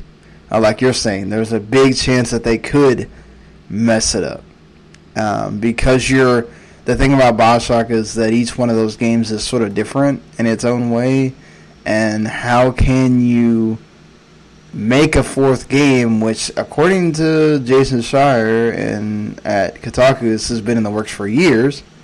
Uh, Certain Affinity was doing it for a while. Um, yeah, I think the I think Giant Bomb went into a lot more detail about like the failed Bioshock projects that have Right. kind of come and gone. Uh, you know, so I don't know. I feel like if they're announcing this and they're saying you know, this is years away. Don't expect nothing crazy like it's happening soon, but know that it's there, and you announce a new studio for it and everything. I feel like 2K has a good history for the most part. I'm Um, kind of curious, like what Ken Levine Studios doing, because I mean, Bioshock Infinite came out a while ago. I mean, it's they're working on something where they just you yeah, don't I really mean, know what it working on these is. for the past four or five years. It's like, all right, like how much more money are you going to throw away at this guy before? It's like you have to show us something. You just can't run this clock, you know, clock and budget down forever. Mm, well, you know. Uh, some people have the, the power to be able to get people to believe in them longer than Just, others. just like uh, just look at uh, George Broussard with Duke Nukem Forever. yeah. Yeah, that, I mean, some games can be in development for a while and it works out well, and some don't. Uh, yeah, leading more to the don't, but hey, it's kind of, I mean, he could he could make this uh, be a thing. Uh, Gwent is getting shut down. So is Elder Scrolls Legends. well, Gwent is only shut down on the consoles, but the mobile and whatever PC version is still going Uh, on. that makes But- sense. I mean, when I think of card games, I think about mobile and PC. I don't really think about consoles that much. Yeah, I, I think Gwent, like, I think it was very good in Witcher 3, but when they spun it out, people were like, who cares? and as far as that Elder Scrolls game, no one I know ever played it or even mentioned it. And I didn't even know what it was. Like, when the news stories hit, I'm like, I thought they were shutting down the MMO. I was like, what is this Legends thing? And I look it up, and I'm like, oh, it's a card game. They, they made that? Yep. I think like uh, we were talking a little about this before the air, or before you know before we were on. They keep everyone once over or not Overwatch. Once Hearthstone happened, everyone was trying to chase that money, and it's like Hearthstone itself is barely surviving. And you know why does what makes Artifact and this Elder Scrolls game better than Hearthstone? It's like nothing. Elder Scrolls Legends always felt like a total just why are we making this? Yeah. Everybody went to sleep or went to the bathroom or groaned when they would show this off at E3. Uh, and it was just like, this isn't needed. And they just they kept doing it because everybody wants to have some kind of card battle game. And now you're seeing, I mean, I give credit to the SteamWorld Quests and Slay the Spires and others that are I think I mean, with those, the difference is those are single player games. Well, that's what I'm saying though. They made they took a card game. They took a card game and made it into an actual game, uh, Yeah. and not just the card battle thing. So uh, that's the way th- I think things are going for that instead of trying to be another Hearthstone. Because, like you said, just like WoW, there's only so many MMOs out there because it's really hard to sustain that all the time. Yeah. Uh, I mean, there are basically, I think, five MMOs that are like, pro- like that are profitable that I know of that aren't like Korean or Japan, like Japanese, and those would be like WoW, Final Fantasy 14. Well, Final Fantasy Guild Wars. 14 technically it's Japanese. Well, I mean, like that aren't strictly in Japan. Oh, okay. Let's say that. Um, like uh, Guild Wars 2, Elder Destiny. Scrolls Online, I think, and maybe like one or two more. Destiny. That's not an MMO. I mean, it is, but it's not like a, it's not like a traditional MMO. Right. I more of a big mean, shooter. and also that didn't do well initially. like that went had, had to go. Free eh, they're doing a lot better now that Bungie got away from Activision. Yeah, oh yeah, but I mean, like the reason they did that is because it wasn't doing well. So Yeah, I mean, there's others out there, but you don't really hear that much about them. So yeah, it's like big shock. There's not a big candle being held over EverQuest two. yeah. Remember the Matrix Online? Uh, oh boy, let's not. Yeah. What do you think about the they're releasing Matrix 4 and John Wick 4 on the same day? What? Good planning. Like, who thought of that? Like, Keanu Reeves is going to be everywhere. He'll be making bank, I guess, regardless. I think Yeah. uh, between the two, I think I think the Matrix Four will get pushed off before John Wick Four. Well, yeah, because people can just wait for more Matrix. It's been so Yeah. long; they'll be all right. How are they gonna make, make the Matrix though? Because Neo died in the film and or the stupid movie or MMO, and I think they all died in the MMO actually. Is that not gonna Yeah. be canon anymore? Probably not. Just saying, probably not. Uh, game rankings is officially closed, which I shed a tear a little bit here because uh, at one point, uh, you know, 401 are uh, a place that both of us still ride at. I mean, Mark does a lot more than I do, but uh, it, at one point four one was actually on game rankings. Therefore, I have no idea why. Just all of a sudden, out of the blue, we were told that we could not put uh, game rankings uh, little uh, thing on the bottom of the reviews. uh, so, but it was kind of cool. It made you feel like you had made it Yeah. when you had gotten to be on game rankings, and then obviously Metacritic came and they were a lot more stringent and uh, you know it made you. I mean, obviously it's the same goes when you get to be on Metacritic or even OpenCritic, uh, which you know I I'm one of those people that not to be. Uh, I don't know, snooty or whatever, but I, I do tend to go in and see what, cause I do tend to believe a lot more of, you know, the freedom that Open Critic gives you a bit more than Metacritic does. But either way, they both work and serve their purpose. Um, so it's officially offline now. You'll just get redirected to Metacritic, but Game Rankings was cool for the time. It was like the only place that around that was like aggregated reviews, and you could.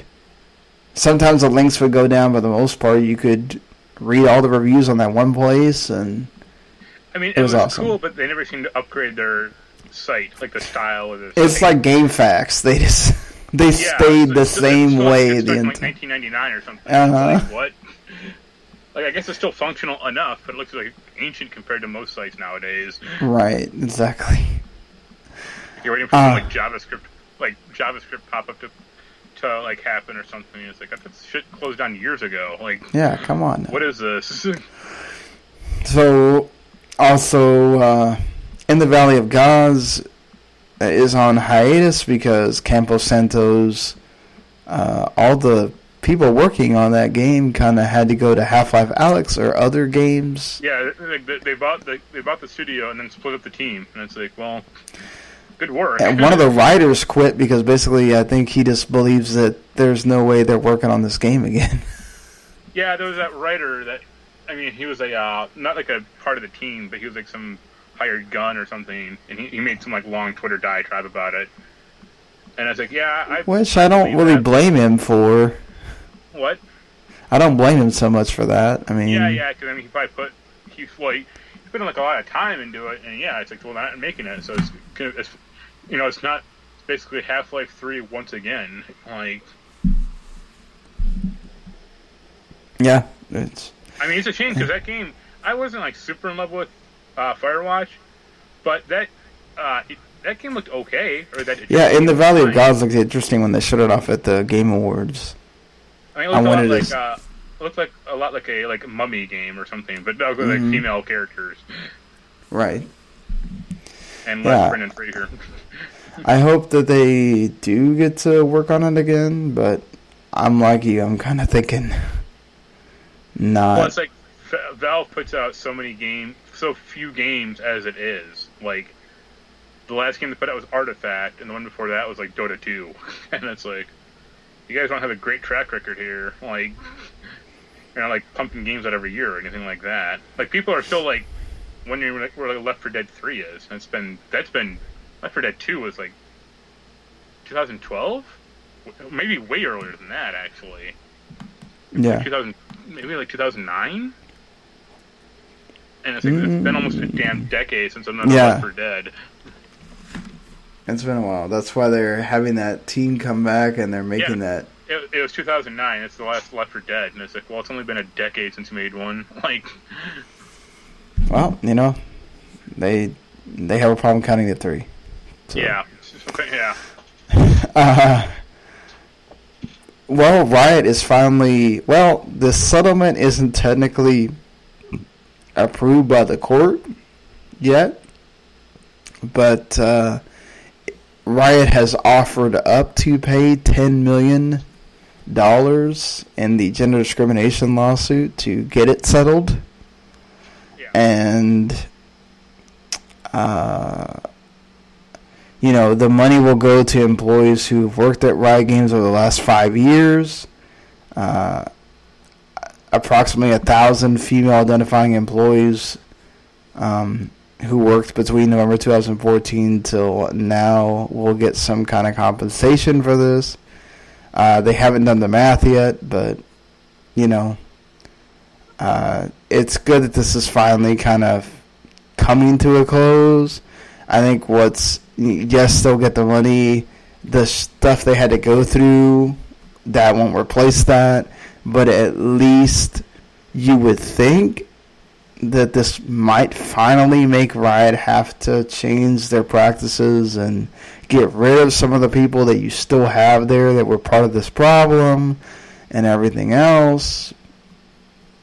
I mean, you say No, that, yeah. but I don't think they've, they've mentioned they fired anyone or, or anything like that. So, No, I think obviously they have to wait till this whole thing shakes out and is finished, so they don't want to cause any more, you know, give them any more negative publicity right now.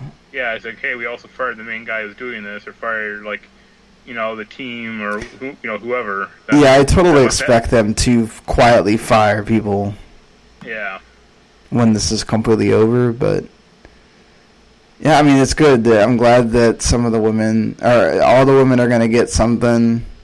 Um, I I don't know any of them personally, but I have talked to several of them on you know Twitter DMs or whatever, or or listened to things that they're on.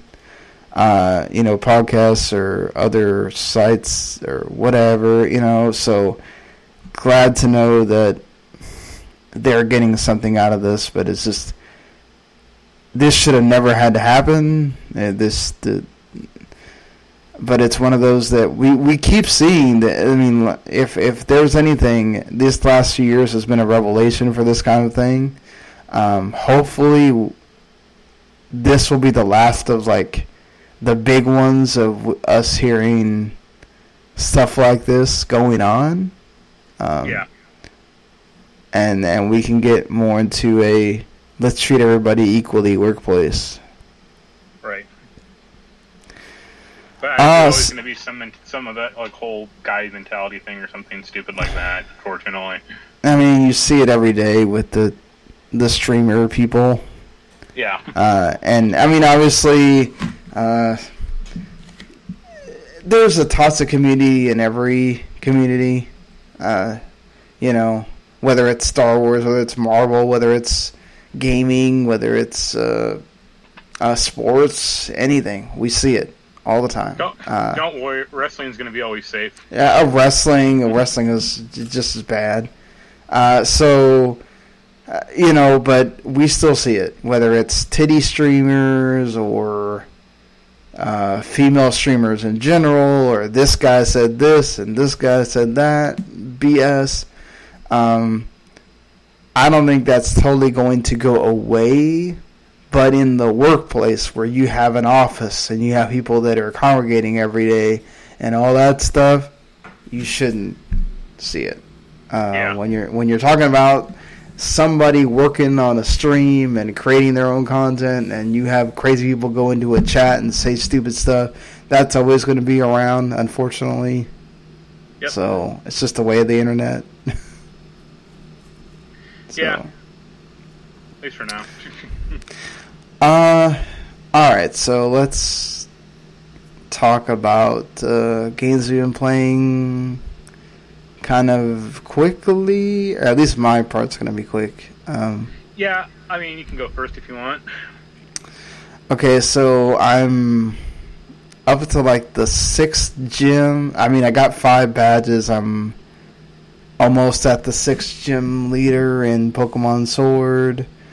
Uh, I definitely f- do get that feeling of they've started to rush the story a little bit. Um, and you start, you really do start feeling the whole, okay, we're going along a route. Oh, we're getting to the city that has a gym. Okay, I know what I'm going to do in here. I mean, that's mostly all Pokemon games, but again, the not having that many diversions thing kind of starts, you start feeling it there. Uh, I will say, I'm still having fun uh, with the game. Uh, my Pokemon are almost at level like 50 at this point, and I'm at gym number 6, so I think supposedly the champion's at level 60 when you have to face him, so I guess my crew will be ready to go uh, for that if things keep going the way they are with how they gain experience and and all that stuff. Um, I forgot to mention, I think last week when I was more in depth with it, uh, the Dynamaxing and Gigantamaxing and all that is cool. Uh, it's really cool when it happens because the crowd gets all crazy and sometimes they chant and there's different music and whatever, but it's a gimmick like all the other gimmicks the Z moves and the Mega Evolutions and the whatever. It's there for three turns.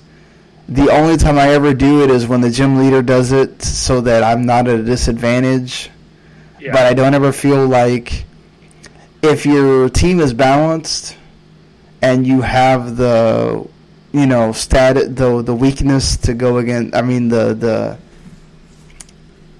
the oh God, the element weakness thing down and you yeah. know which one should be fighting which one um, even when they're dynamaxed you might be able to withstand that and then they can't dynamax again for the entire battle so you're all right I mean, I I mean I'm I'm cool. Like all these Pokemon games lately have had gimmicks. It's not a bad thing.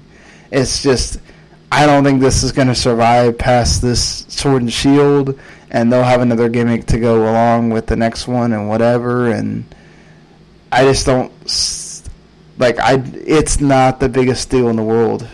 Um, so, like, I think the wild area is like a million times a bigger deal and something they should take on forward as opposed to that. So, if you were upset or somebody said something about why I didn't mention it, it was like, well, I kind of forgot to be honest. But the reason I forgot is because it's not really a big deal.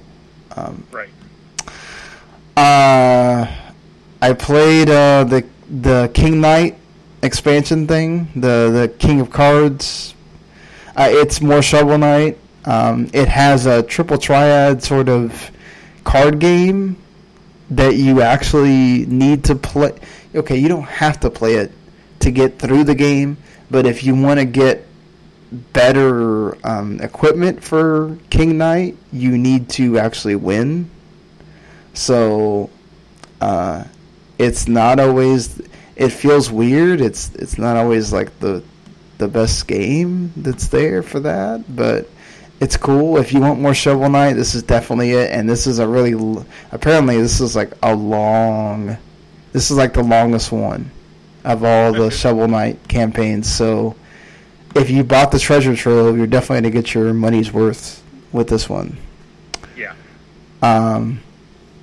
And Arise a Simple Story is just that a simple story. It's like two hours long. I haven't finished it because the first time I was playing, I was doing it on keyboard, and it was a pain in the ass to platform with the keyboard. Uh, after I got the gamepad again, it was a lot easier. Uh, it's actually sort of neat. Okay, so you can play co-op. Um, so perhaps you know the PC isn't the best thing for that, even though you could just plug in another gamepad and whatever. But um, so you play as the male character.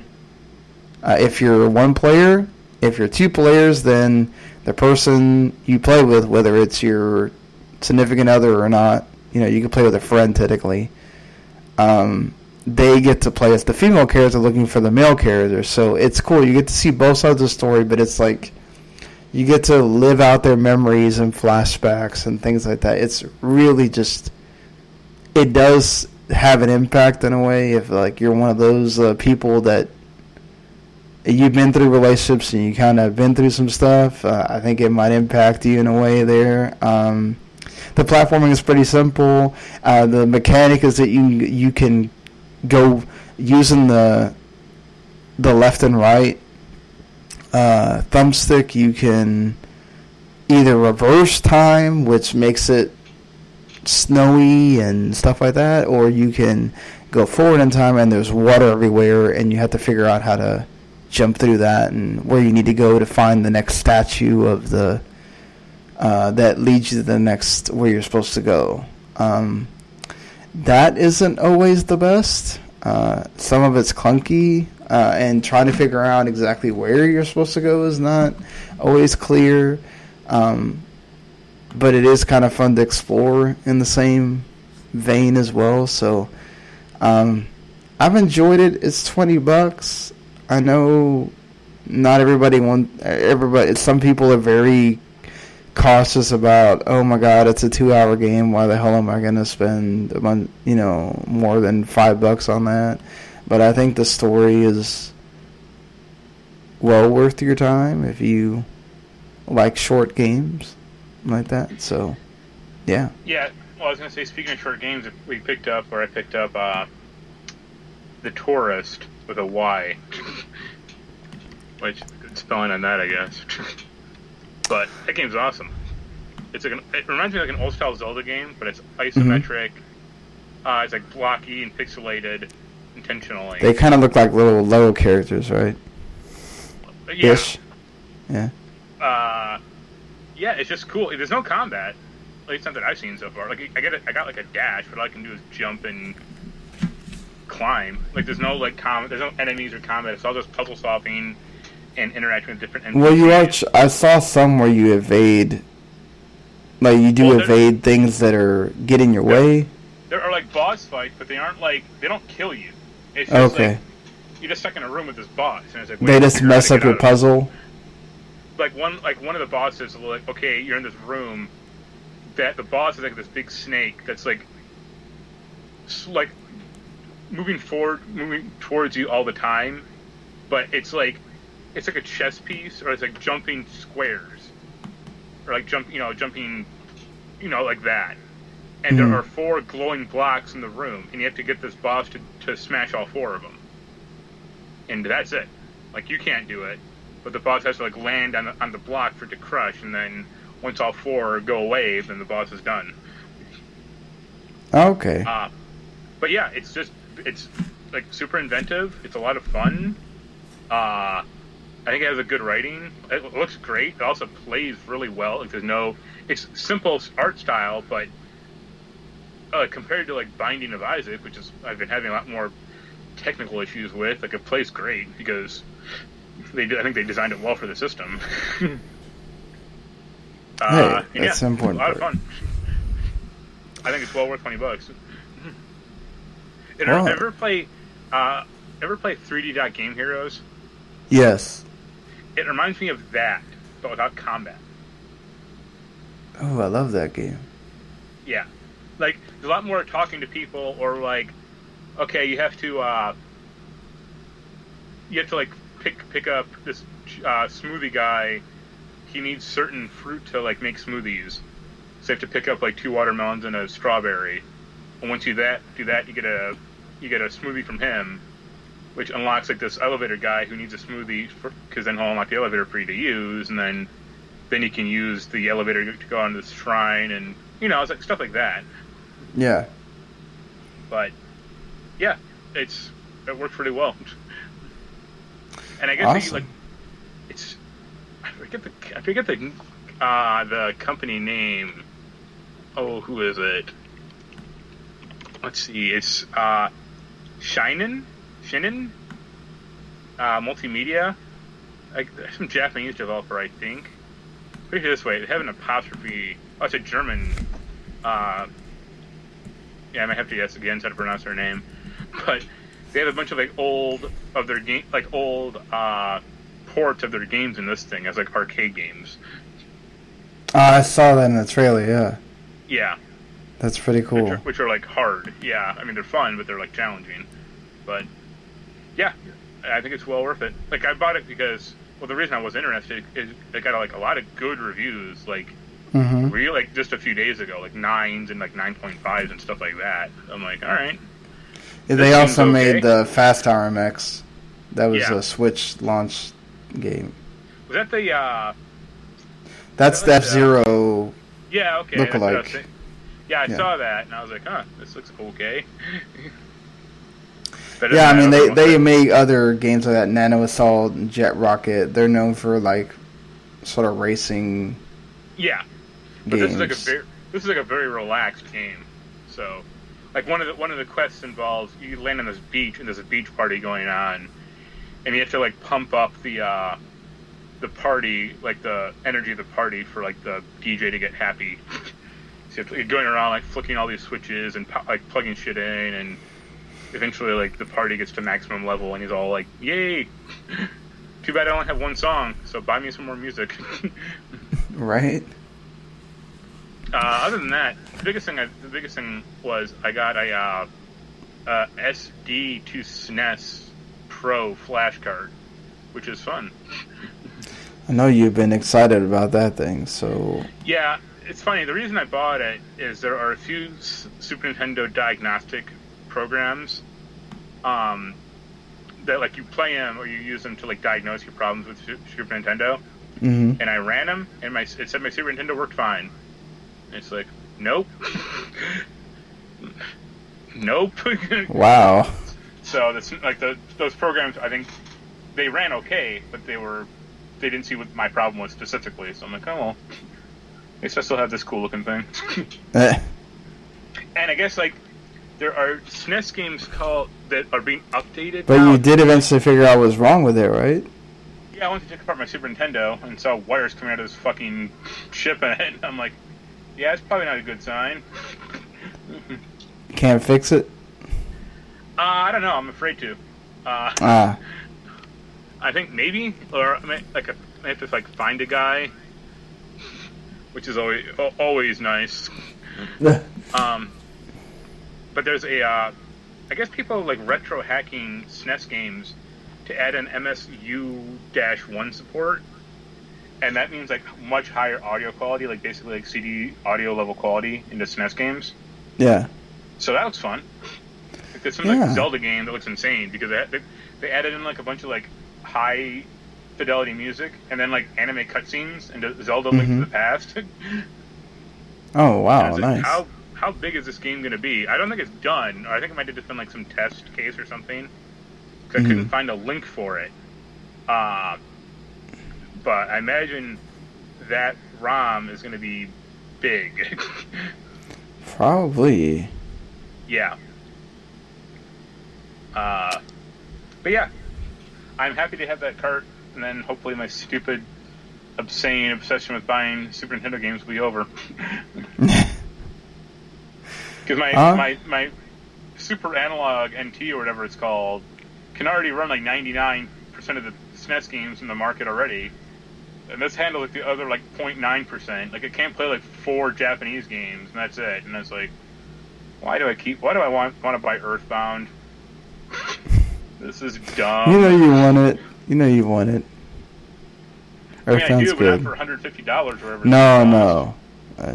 That's, not- that's about what Earthbound goes for nowadays, I wouldn't pay that. That's Yeah. that's crazy. right?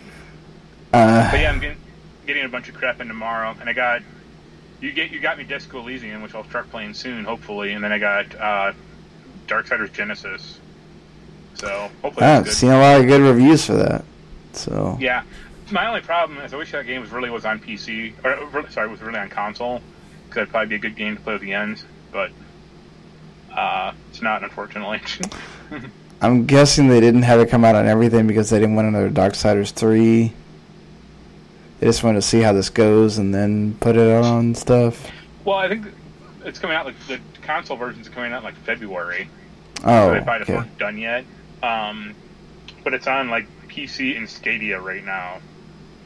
Uh, all right, Well, you know where you're going. yeah. Definitely not Stadia. Uh, never.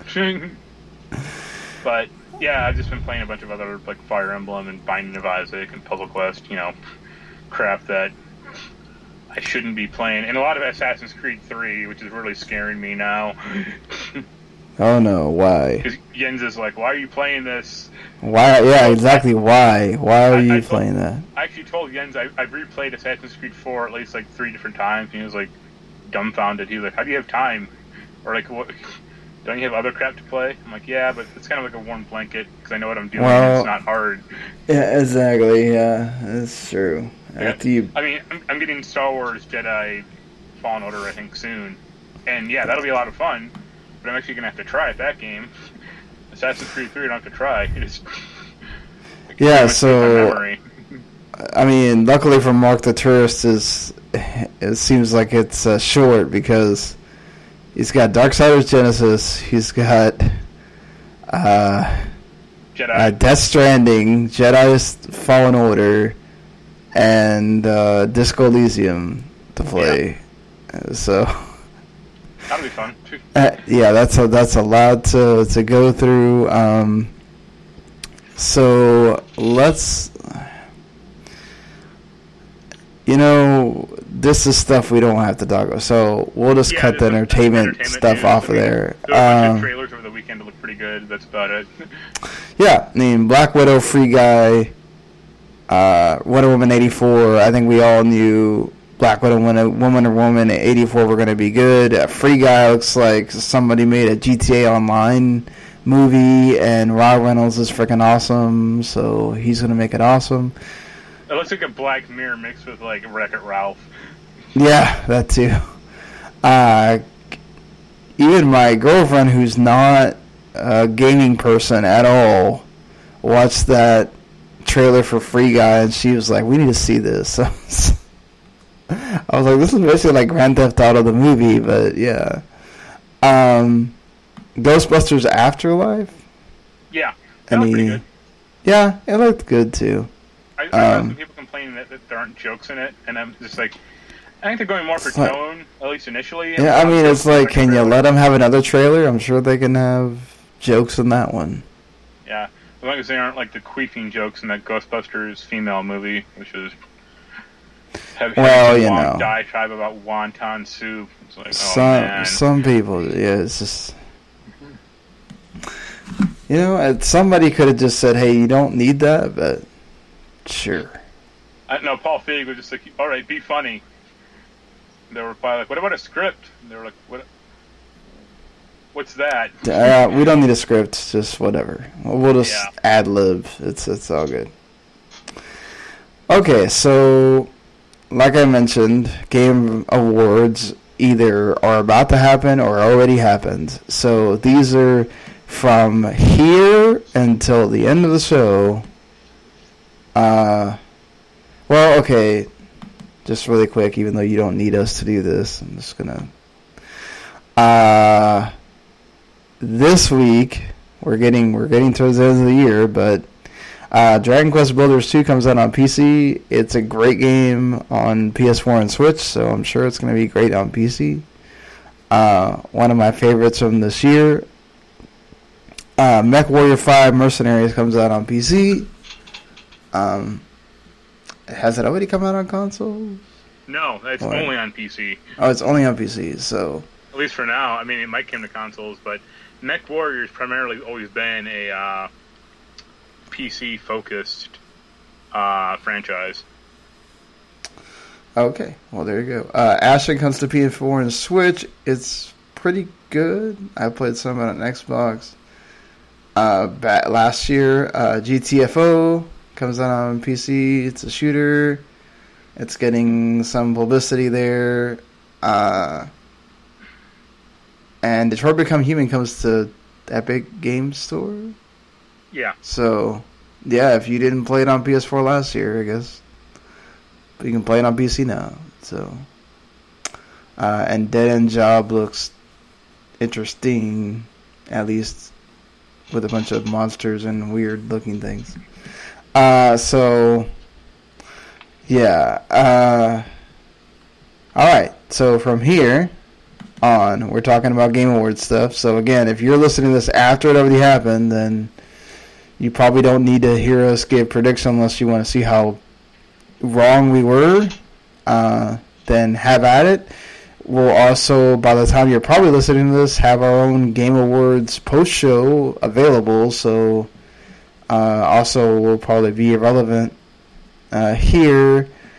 Uh, but yeah, if you're listening to this before the Game Awards, then thank you for getting this far. First of all, second, uh, yeah, we're we're gonna try to get through this and give us give your our thoughts on who we not who we want to win. We might mention who we'd like to see win, but more of who we think will win uh, these awards. And speaking of awards, we will have our Game of the Year top 25 that we normally do. Uh, the weekend, not this weekend, but next weekend, the weekend of the 21st, 22nd, or you can call it the weekend that Star Wars Sky, Rise of Skywalker comes out, whatever you know, floats your boat or the weekend before Christmas, you know, whatever. Uh, it'll be that Saturday night or that Sunday at some point. Uh, it won't just be uh, Marc and I. It will also feature at least Randy Isbell, who will also be on that Game Awards post show, and perhaps uh, Jens as well. So we yeah, can get. Up for it. and perhaps Daniel Anderson will make a return as well. I don't know. He has a weird schedule with his job, so but at least should be three or four people. Won't just be us uh, talking. We try to usually have like a little round table for that. We're gonna. We're also not doing our voting the same way. Um, kind of having everybody do like a top ten just to kind of have an idea because I think when we have that list thing, we kind of don't always look at everything that's out there and really give things a fair shot that perhaps should be higher on lists because we're going off a tier system that's also flawed in a way. Uh, so perhaps this will. I mean, not that, again, the 25 that we came up with in the first two years that we've done this was bad or anything. Just, I feel like perhaps this might be work out better this time. Let's see how that goes. Yeah. Um, so all right, enough with the preamble. Uh, let's let's get into actually going through uh, these nominations. So I'm gonna leave Game of the Year last, obviously. Uh, so best narrative uh, nominees are Plague Tale Innocence, Control, Death Stranding, Disco Elysium, and The Outer Worlds. Uh, I, I mean, I would probably say Disco Elysium, even though I haven't played it, but I know that that's a big hook for the game. Um, I'd probably, personally, if I would, for me, it'd probably be Control, but that's just me. uh, I think I'd like to see uh, I'd like to see Disco Elysium win just because it it's a narrative that you can take anywhere you want, and that's really decent. That's really cool. I I also kind of have to look at you know when these awards were being made, which is why you're going to see the Outer Worlds and Death Stranding on here a lot, is right when both of those games came out or were about to come out. It's just a tad weird because of the uh, Geoff Keighley connection. yeah, also that Geoff Keighley is uh, obviously loves the heck out of Hideo Kojima, so. Um, and remember, fan votes are only 10%. Uh, the critics, obviously, the 190 game, different game media, uh, they got to vote on this. They are 90%. So what they say is going to uh, matter a lot more here. Uh, I'm going to say Death Stranding is probably going to win. I would say not yeah. because I don't think the story in that game is that good. What I understand. Yeah. It well, you know, it depends on who you talk to. This is such a polarizing game. There are people that I mean, just live and die by this game, and there's people that just can't stand it. That's why I think, like, you know, everyone loves Disco Elysium, so. But the thing is, I think when this was when this was being made, Disco Elysium didn't have the big, huge publicity that it has now, where you've had a lot more people be able to play Disco Elysium. And I also think you're going to see more of that polarization hurt Death Stranding in the big category, the Game of the Year category. I think you're going to see it win some of the smaller things because perhaps it doesn't win the, the big category. But um, I on for like I said, for me, I'd rather see Control or Disco Elysium win, but I think Death Stranding is probably going to win. Um, best ongoing game, I'm gonna say Fortnite probably wins that just from default, even though Yeah. Final Fantasy 14 probably should. I'd probably say Fortnite. I mean, it's so. I mean, for me, it's just very immaterial because I don't play any of those games. Yeah, right. It's, same here, but uh, just felt like we had to uh, mention it. Uh, best score music. Um, Cadence of Hyrule has fantastic soundtrack, especially if you you know love your Zelda. Death Stranding uh, has a lot of licensed music, so depending on how you feel about that. Um, Kingdom Hearts three has a fantastic soundtrack. If you like, you know that the the typical Square Enix thing that you're used to hearing with RPGs, Sayonara Wild Hearts is all based around an entire. The entire game is a album. So, if there was, a, th- that's what makes that game stand out. Devil May Cry Five has a good soundtrack as well. I I gotta agree with these nominees here. Um, I don't know. I, I feel like any of these really have a shot. Um, I. I mean, out, out this list, I would say Cadence of Hyrule, but uh, I'm really not shocked, but I'm annoyed that Fire Emblem isn't on there. this is this is another one that could go like either way. There's a lot of people that don't like when you put a lot of licensed sound, licensed music in your game soundtrack, and they shit on it. And there's people that, if it works for the game, they love it. Uh, so I could see Death Stranding win. Uh, you know what the hell? I'm gonna say Sayonara Wild Hearts because that's what this game's built around. Yeah, I've heard that's a pretty good soundtrack, but haven't played it, so The game's like two hours long. yeah. So, uh, it's uh, best art direction: Control, Death Stranding, Gris, uh, Sayonara Wild Hearts, uh, Sekiro, and Legend of Zelda's Link Awaken- Link's Awakening. I I would actually say Control. Like it was like best graphics technical, I might say Death Stranding. Um, but I think Control is like really good art style. Well, I think he merged both of them now. Yeah, So this is both technical and looking or graphics or whatever the hell.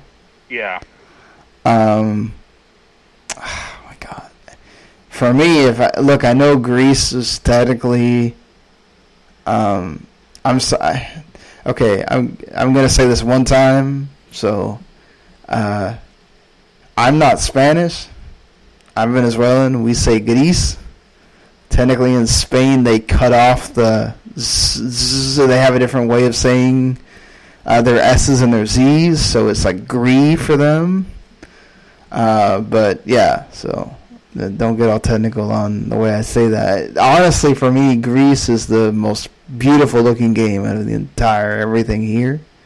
When I look back at the, I know it's a last year's game, so that might give it a. I don't want to vote for that, but when I look back to think about playing that game, that's all I think about, aside from the music and whatever. But I still think about that, and I haven't played that game since I think the beginning of January. Uh, Sayonara Wild Hearts is a really cool look to it. Um, I don't think it'll win. Uh, I I think there's enough people that don't like Link, Link's Awakening's graphics. No, I I mean Yeah. it looks good, but it's I mean it varies iterative. Um, I'm on with like PBA game or the G, the Game Boy game. Sorry, so no. I mean, if, if that's the case, I'd, I'd probably say Kings of Hyrule. Yeah, I'm gonna say Gris. wins this. If there's one, I mean, I know Gris is nominated several times. If there's one thing it probably should win, is this. Yeah. I mean, sure. We'll see. Uh, I, played it, so. right, yeah. It's, uh, best game direction Control, Death Stranding, Resident Evil 2 Remake, Sekiro, Outer Wilds. Uh, I'd say Control. I would say Control as well, even though I could, s- I could easily see Death Stranding taking this too. I would say Control, and my second choice would be Resident Evil 2. Yeah, when I think of what they did with the remake to change it, and just they made it, a, they made it a, mu- perhaps an even better game. But this is another this is another category where like I would probably dump like Sekiro and put in like Fire Emblem because I thought that game the direction of that game was like great. Sekiro has some pretty good game direction too, though. Uh, what they did to change up what you think of a Dark Souls game, and Well, kind of put it on its head. Yeah. Like they really changed Yeah. the idea of like the strategy game. Like it's not like bone crushingly difficult like a Disgaea game or overly complicated like a Disgaea Yeah. game. So That's fair enough. I mean, that's good that there's multiple. I like it when there's multiple games that could win a category instead of just oh, there's it's gonna win. You know what it is. yeah, Uh, that's the thing though. Is like kind of sucks that you're seeing a lot of the same games nominated in all these things, but well that's how it goes because I mean Yeah. Control or Control is like one of the best games of the year. Resident Evil Two is one of the best games of the year. Death Stranding is not one of the best. No, we'll see about Death Stranding. I'm, I'm kidding about that game, but like I know Right. Ken was playing it like fervently for like a week, mhm. and then after he, you know, after he finished it, he like, "Yeah, that was a bad decision on my part." uh, Randy loved it, but he's a Kojima lover, so I don't know how much I can really take out of. How many, You know. uh, how many Fat Man references are going to be in this game? Uh, or uh, as I mean, Metal Gear Solid, I think, is his like favorite game franchise of all time. So, you know, take that for what you will on on that. It's difficult to, I think, parse the author it. from the from the game there. Uh, best indie game. Uh, Baba is You, which I loved uh, because it's so inventive and how it makes a puzzle game out of uh, out of what it does. It's, it's so cool. Uh, Disco Elysium, Katana Zero, Outer Wilds, and Untitled Goose Game. Uh, all of these are deserving. Uh, I, I think- Disco.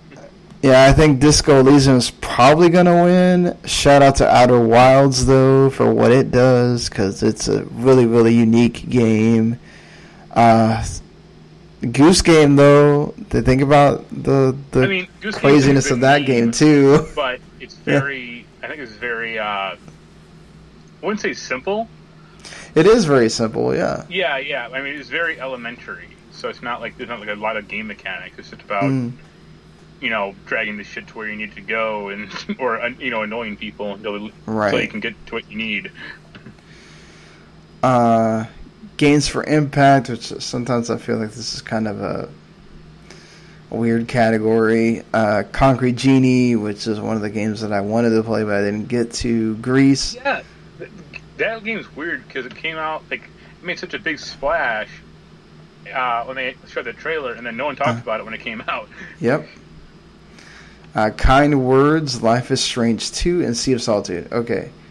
I feel like Life is Strange 2 is going to win because that's the game that people out of all this list probably played. Yeah, Um, I mean, I'd say that or that Gris game.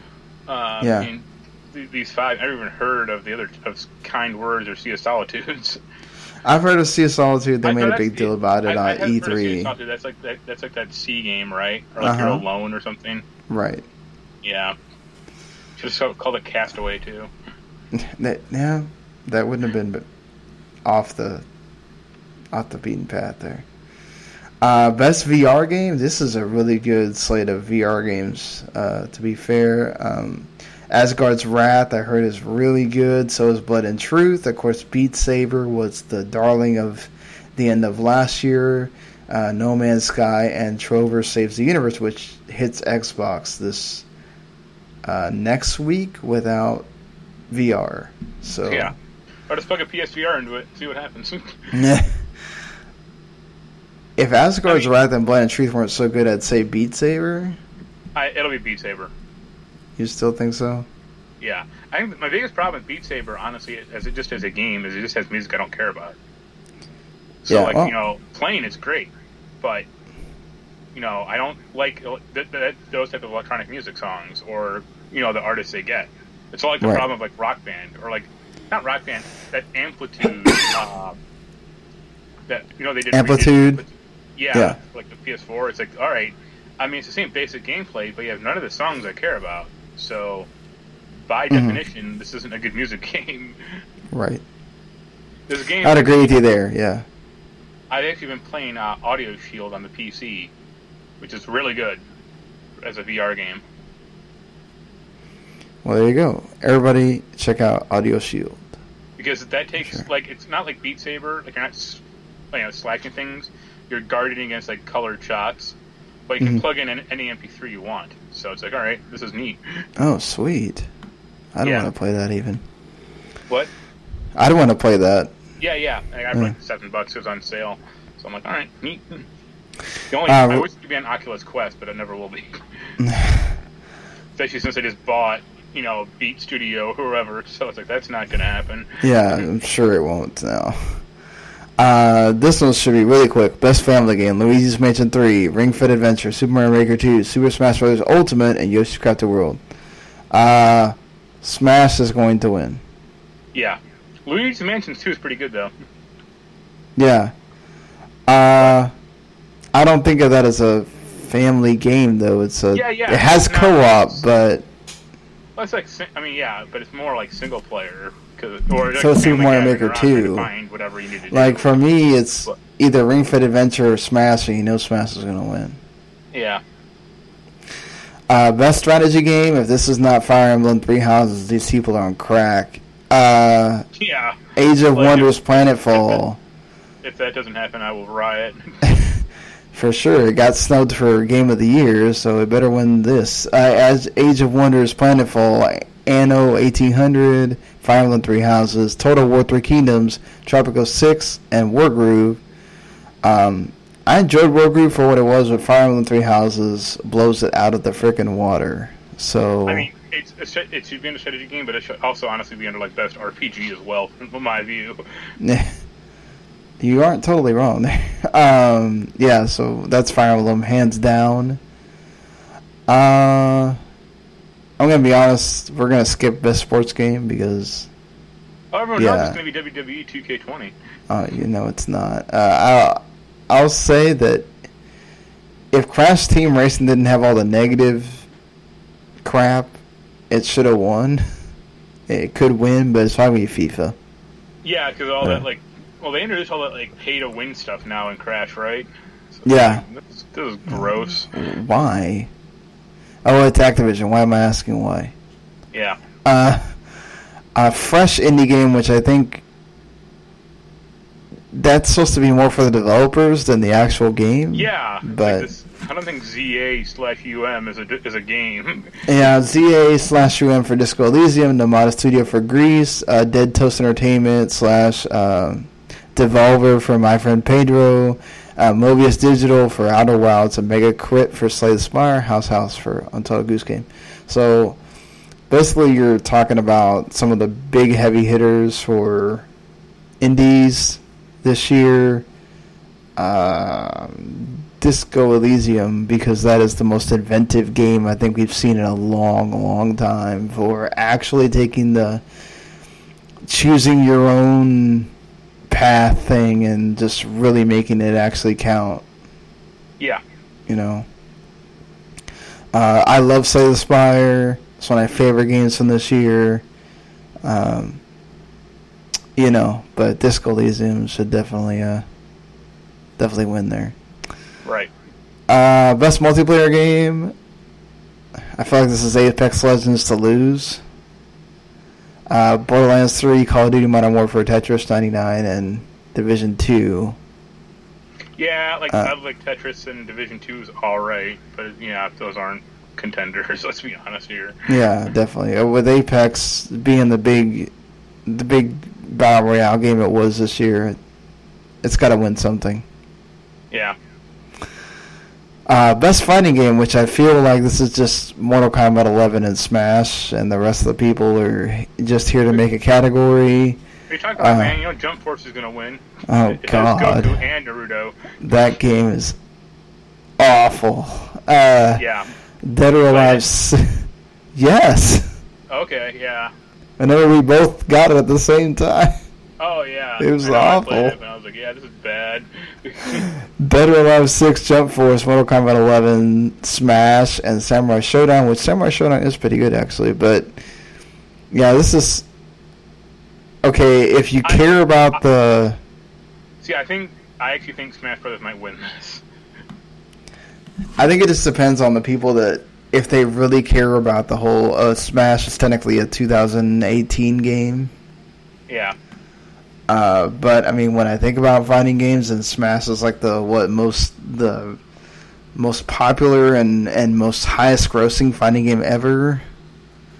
Um, and you know, you know, the Game Awards is to reveal the fifth fighter and all that stuff. Uh, yeah, I, I think Smash is to win, but I wouldn't be surprised if Mortal Kombat 11 also is. Because Ed Boon has done stuff for Game Awards before too, you know. Yeah. Well, this is where he announces Injustice Three, Yeah, probably. or or or they announce like a WWE arcade game, which would actually be pretty cool. That would be cool if they did that game. That Uh, mobile game just for like console, actual consoles yeah. now. They probably won't do it though. No. Uh, so best action game, Apex Legends. So this is stuff that doesn't have puzzling elements, basically. Uh, Apex Legends, Astral Chain, which I loved, Call of Duty Modern Warfare, Devil May Cry 5, Gears 5, and Metro Exodus. Um, Hey, I don't think a lot of people like. I know Jens like like Astral Chain quite a bit too. Um, I don't know. I might see like Devil May Cry winning this. yeah, I'd say Devil May Cry too. Uh, even though Call of Duty is there, Yeah, and, you know, but I don't think it like. Uh, I don't think the uh, story got like a huge, great reception necessarily. Yeah, well, I mean, when I think about an action game, I'm thinking about Devil May Cry 5. Like, that's that's Met- the Actually, game that Metro stands Exodus out. Being kind of being in this list is kind of weird. It's because they don't have a shooter category anymore. Yeah, but it's not an action game. It's more it's more of a, like a stealth game or like the action adventure category, really. Right, but, you know, technicalities, I guess. Uh, best action adventure game because this has puzzling in it. Uh, Borderlands 3, Control, Death Stranding, Resident Evil 2, Legend of Zelda Link's Awakening, and Sekiro, Shadows Die Twice. Everyone Uh, knows it's going to be Borderlands Three. Yeah, Y- yeah, uh, no. I say I say that as a, as a joke to Jens. Um, no, I think I actually think by Control Resident Evil Two. Man, Sekiro could win this. Uh, Resident Evil I- 2. I think Resident Evil Two would be good because I really liked how what they did with the map in that game. So like you know when you come up to a door that you can't open, it goes like okay here's a diamond on this door. So it's like all right now I got the diamond key. You know, have to look at this map and go oh now I can open all these stupid diamond doors I was passing. Right. I I think Sekiro's going to be the Spider-Man or the Horizon of Or this year. for a bunch of crap. That's going to get nominated and not win. I feel that way about Death Stranding though. Also, Oh, this trying to win something because you're not going to have Kojima show up to that thing and not get something. Uh, you know, DJ I'm going to say Resident Evil in the- in 2 wins this. Hmm? Huh? Nothing. I made a sex joke. Oh, God. Resident Evil 2, I think, will win Yeah. this one. Um, best role playing game uh, Disco Elysium, Final Fantasy 14. Uh, why is this not on best ongoing game? I have no idea. Final Fantasy 14. I mean, It's not ongoing. Uh, no. uh, Kingdom Hearts 3. No, it's not. Not gonna win. Uh, Monster Hunter World Iceborne. God, I feel like that came out and no one talked about it. I, I would call Monster Hunter like an like honestly like a action game, not a RPG necessarily. Well, they, I think they do it to separate it yeah. out. Um, the Outer Worlds, uh, obviously in here. Um, okay, I mean, this list, I'd probably say the Outer Worlds. Uh, that's not playing disco, but yeah, I could Outer- see Outer Worlds winning this because so he get something. Outer Worlds is fine. I, I just really fell off in the story hard. Like that was my problem with it. Like I stopped. I've heard a lot of people say tried to get that. Back to it, and then I was like, I have no idea what, where I'm supposed to go or what I'm supposed to do, and honestly, I don't care. Yeah, I mean Disco Elysium should win, but I think Outer Worlds will win on this one. yeah. Uh, where else? Yeah, best performance. Um, Ashly Burch as Parvati Holcomb for Outer Worlds. Courtney Hope as Jesse Faden for Control. Laura Bailey as Kate Diaz for Gears Five. Uh, I, I'm gonna say they did a good job with Kate in Gears Five, so I agree there. But Mads Mikkelsen, I've heard a lot that he does a lot in Death Stranding. Yeah, so. Jens in particular likes his character or his performance in that game. Um, Matthew Porretta, Dr. Casper Darling, which is apparently is everybody's favorite character for Control. And Norman Reedus is Sam Porter Bridges, Death Stranding. Okay, if we're talking about Death Stranding, Mads should win just for, out of the two. Um, I feel like it is going to be Mads, though. I think it'll actually be Ashly Burch because I think people really climb onto that uh, Parvati character in Wild, Outer Wilds or Outer Worlds. Sorry. Yeah. Um, I mean, Mads would also be a good choice, even though I haven't really seen him that much. But Uh, best ongoing game: Apex Legends, Destiny 2, Final Fantasy 14, Fortnite, and Tom Clancy Rainbow Six Siege. Okay, Shadowbringers has apparently been fantastic this year. I know Apex Legends hit everybody like out of nowhere, and they loved it for a while, but it also had some, a lot of negative stuff with the community and all that stuff. I don't know. I probably won't win. But I'm gonna say Final Fantasy 14. I'd probably say Fortnite. But yeah, I mean, Final Uh. Fantasy 14 does have the NieR dungeon, which is cool. Yeah. So Uh, it's nice. Actually, I think we just did that category twice. Yeah. Um, it's also late. So, best. I think that's it. We only had to do game of the year. I mean, best community, whatever. Uh, I think that's. I think we did everything else. So, I'm trying just trying to go through again. yeah. Oh, audio design. I think we didn't do. Uh, so Modern Warfare is in here. I feel like this could be the one Modern Warfare wins. Meh. Well, it's all like, yeah, modern, but audio design is Modern Warfare, Control as usual, Death Stranding as usual, uh, Resident Evil Or 2, Death Stranding Sekiro, could win. Gears 5. I mean, if it's just audio, I actually might say Resident Evil 2 Yeah, or or Control because th- both games there's not a ton of audio in those games for a reason. Because you know. yeah, but. Control like will let you know things with the audio. Oh yeah, I mean So, it, it's like- good. It, yeah, you can hear the enemies spawning in, Right. and it has that really good Poets of the Fall song. So that's always nice. Mhm. I'll agree on that. Uh, okay, so game of the year: Control, Death Stranding, Resident Evil 2, Sekiro, Shadows Die Twice, Smash, and Outer Worlds. Okay. Um, I'm, gonna write in Fire Emblem, and that should win. Fire Emblem should have been in here instead of Outer Worlds, but and and that that'll be my argument next year when Persona Five Royal is not in any of these in any of these awards. no. It, but okay, Persona 5 Royal is not really an expansion; it's DLC that they're making into another game. Yeah, but they've done it before, so I know, but like at least Resident Evil Two is like a full on, you know, remake. Link's Awakening, all that. You know. Yeah.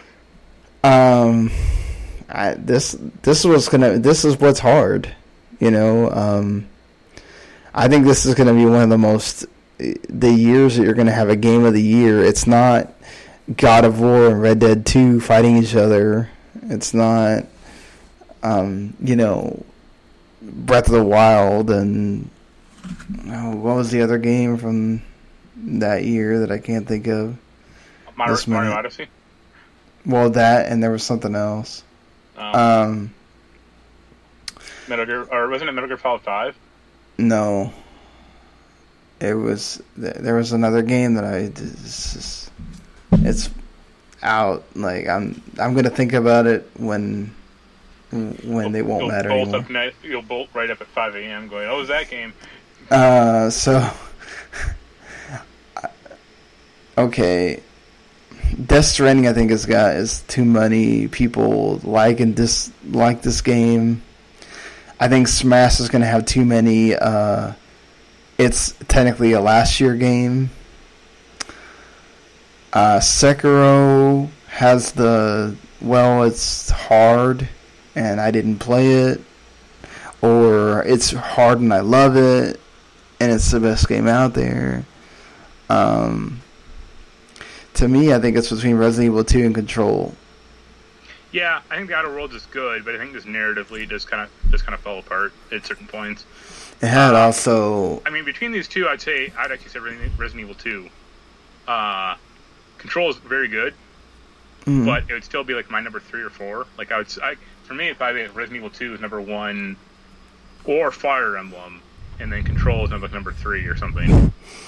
But you can tell, like you can tell when these this cutoff because I think like if they had this, if they had these, there's no Fallen Order, no Pokemon, no. Yeah, Um, I mean, like I think I think Star Wars Jedi will be like the one, like the Smash Brothers of this year for next year. It'll be like I we'll see. last year, but it was past the cutoff point. Yeah, So- no Disco Elysium either, because no. I mean, Disco was on here quite a bit. That's I thing. know, but I feel like people didn't. I don't think it was like select. This is one of those things where Disco Elysium is getting a lot more after the cutoff. I think people started talking a lot more about Disco Elysium than before the cutoff. And it's starting like now you're seeing people. This is my game of the year. This is my game of the year. You weren't seeing that in September. So I think you were seeing it as okay, it's a one of the best indie games from this year. It's one of the best RPGs because there wasn't that many RPGs, um, that kind of thing. But I think for this, again, this is where I think where you have the cutoff, and I also think Smash was just put in there. I don't know that people just decided we're going to vote for Smash.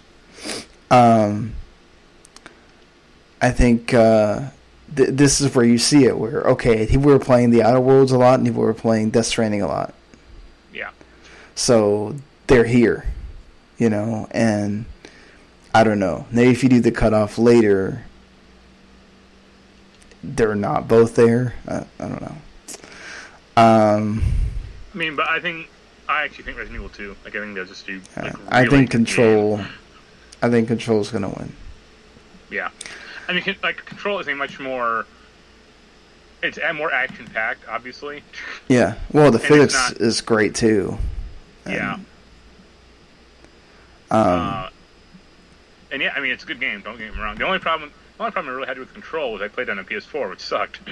oh yeah. It's a very graphic intensive well, like every game time, like, playing the game was fine, but every time I paused the game, it would like when I would unpause, it would like hitch for like five seconds. Ugh. It's like, what is going on? And then it would like, like judder back to life or judder back to like normal. But I'm like, what? I tend to pause games pretty regularly when I'm playing, or you know, get a drink of water, or, you know, go Right. get something to eat or pet, pet my cat or something. And this game is just like freaking out constantly.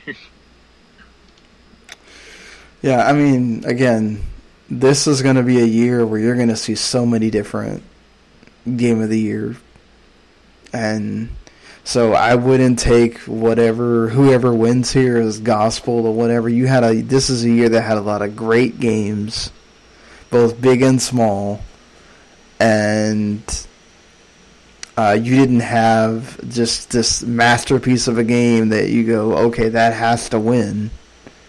Yeah. Uh, so it's going to be a fun year uh, to to see.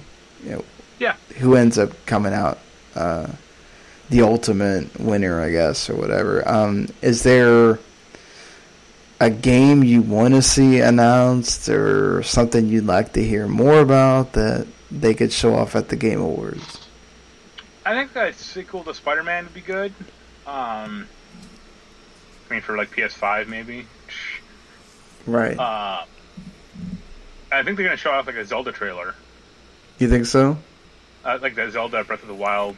We haven't heard any more from Bayonetta three either since they showed it off at the that Game Awards a few years ago. or like Metro.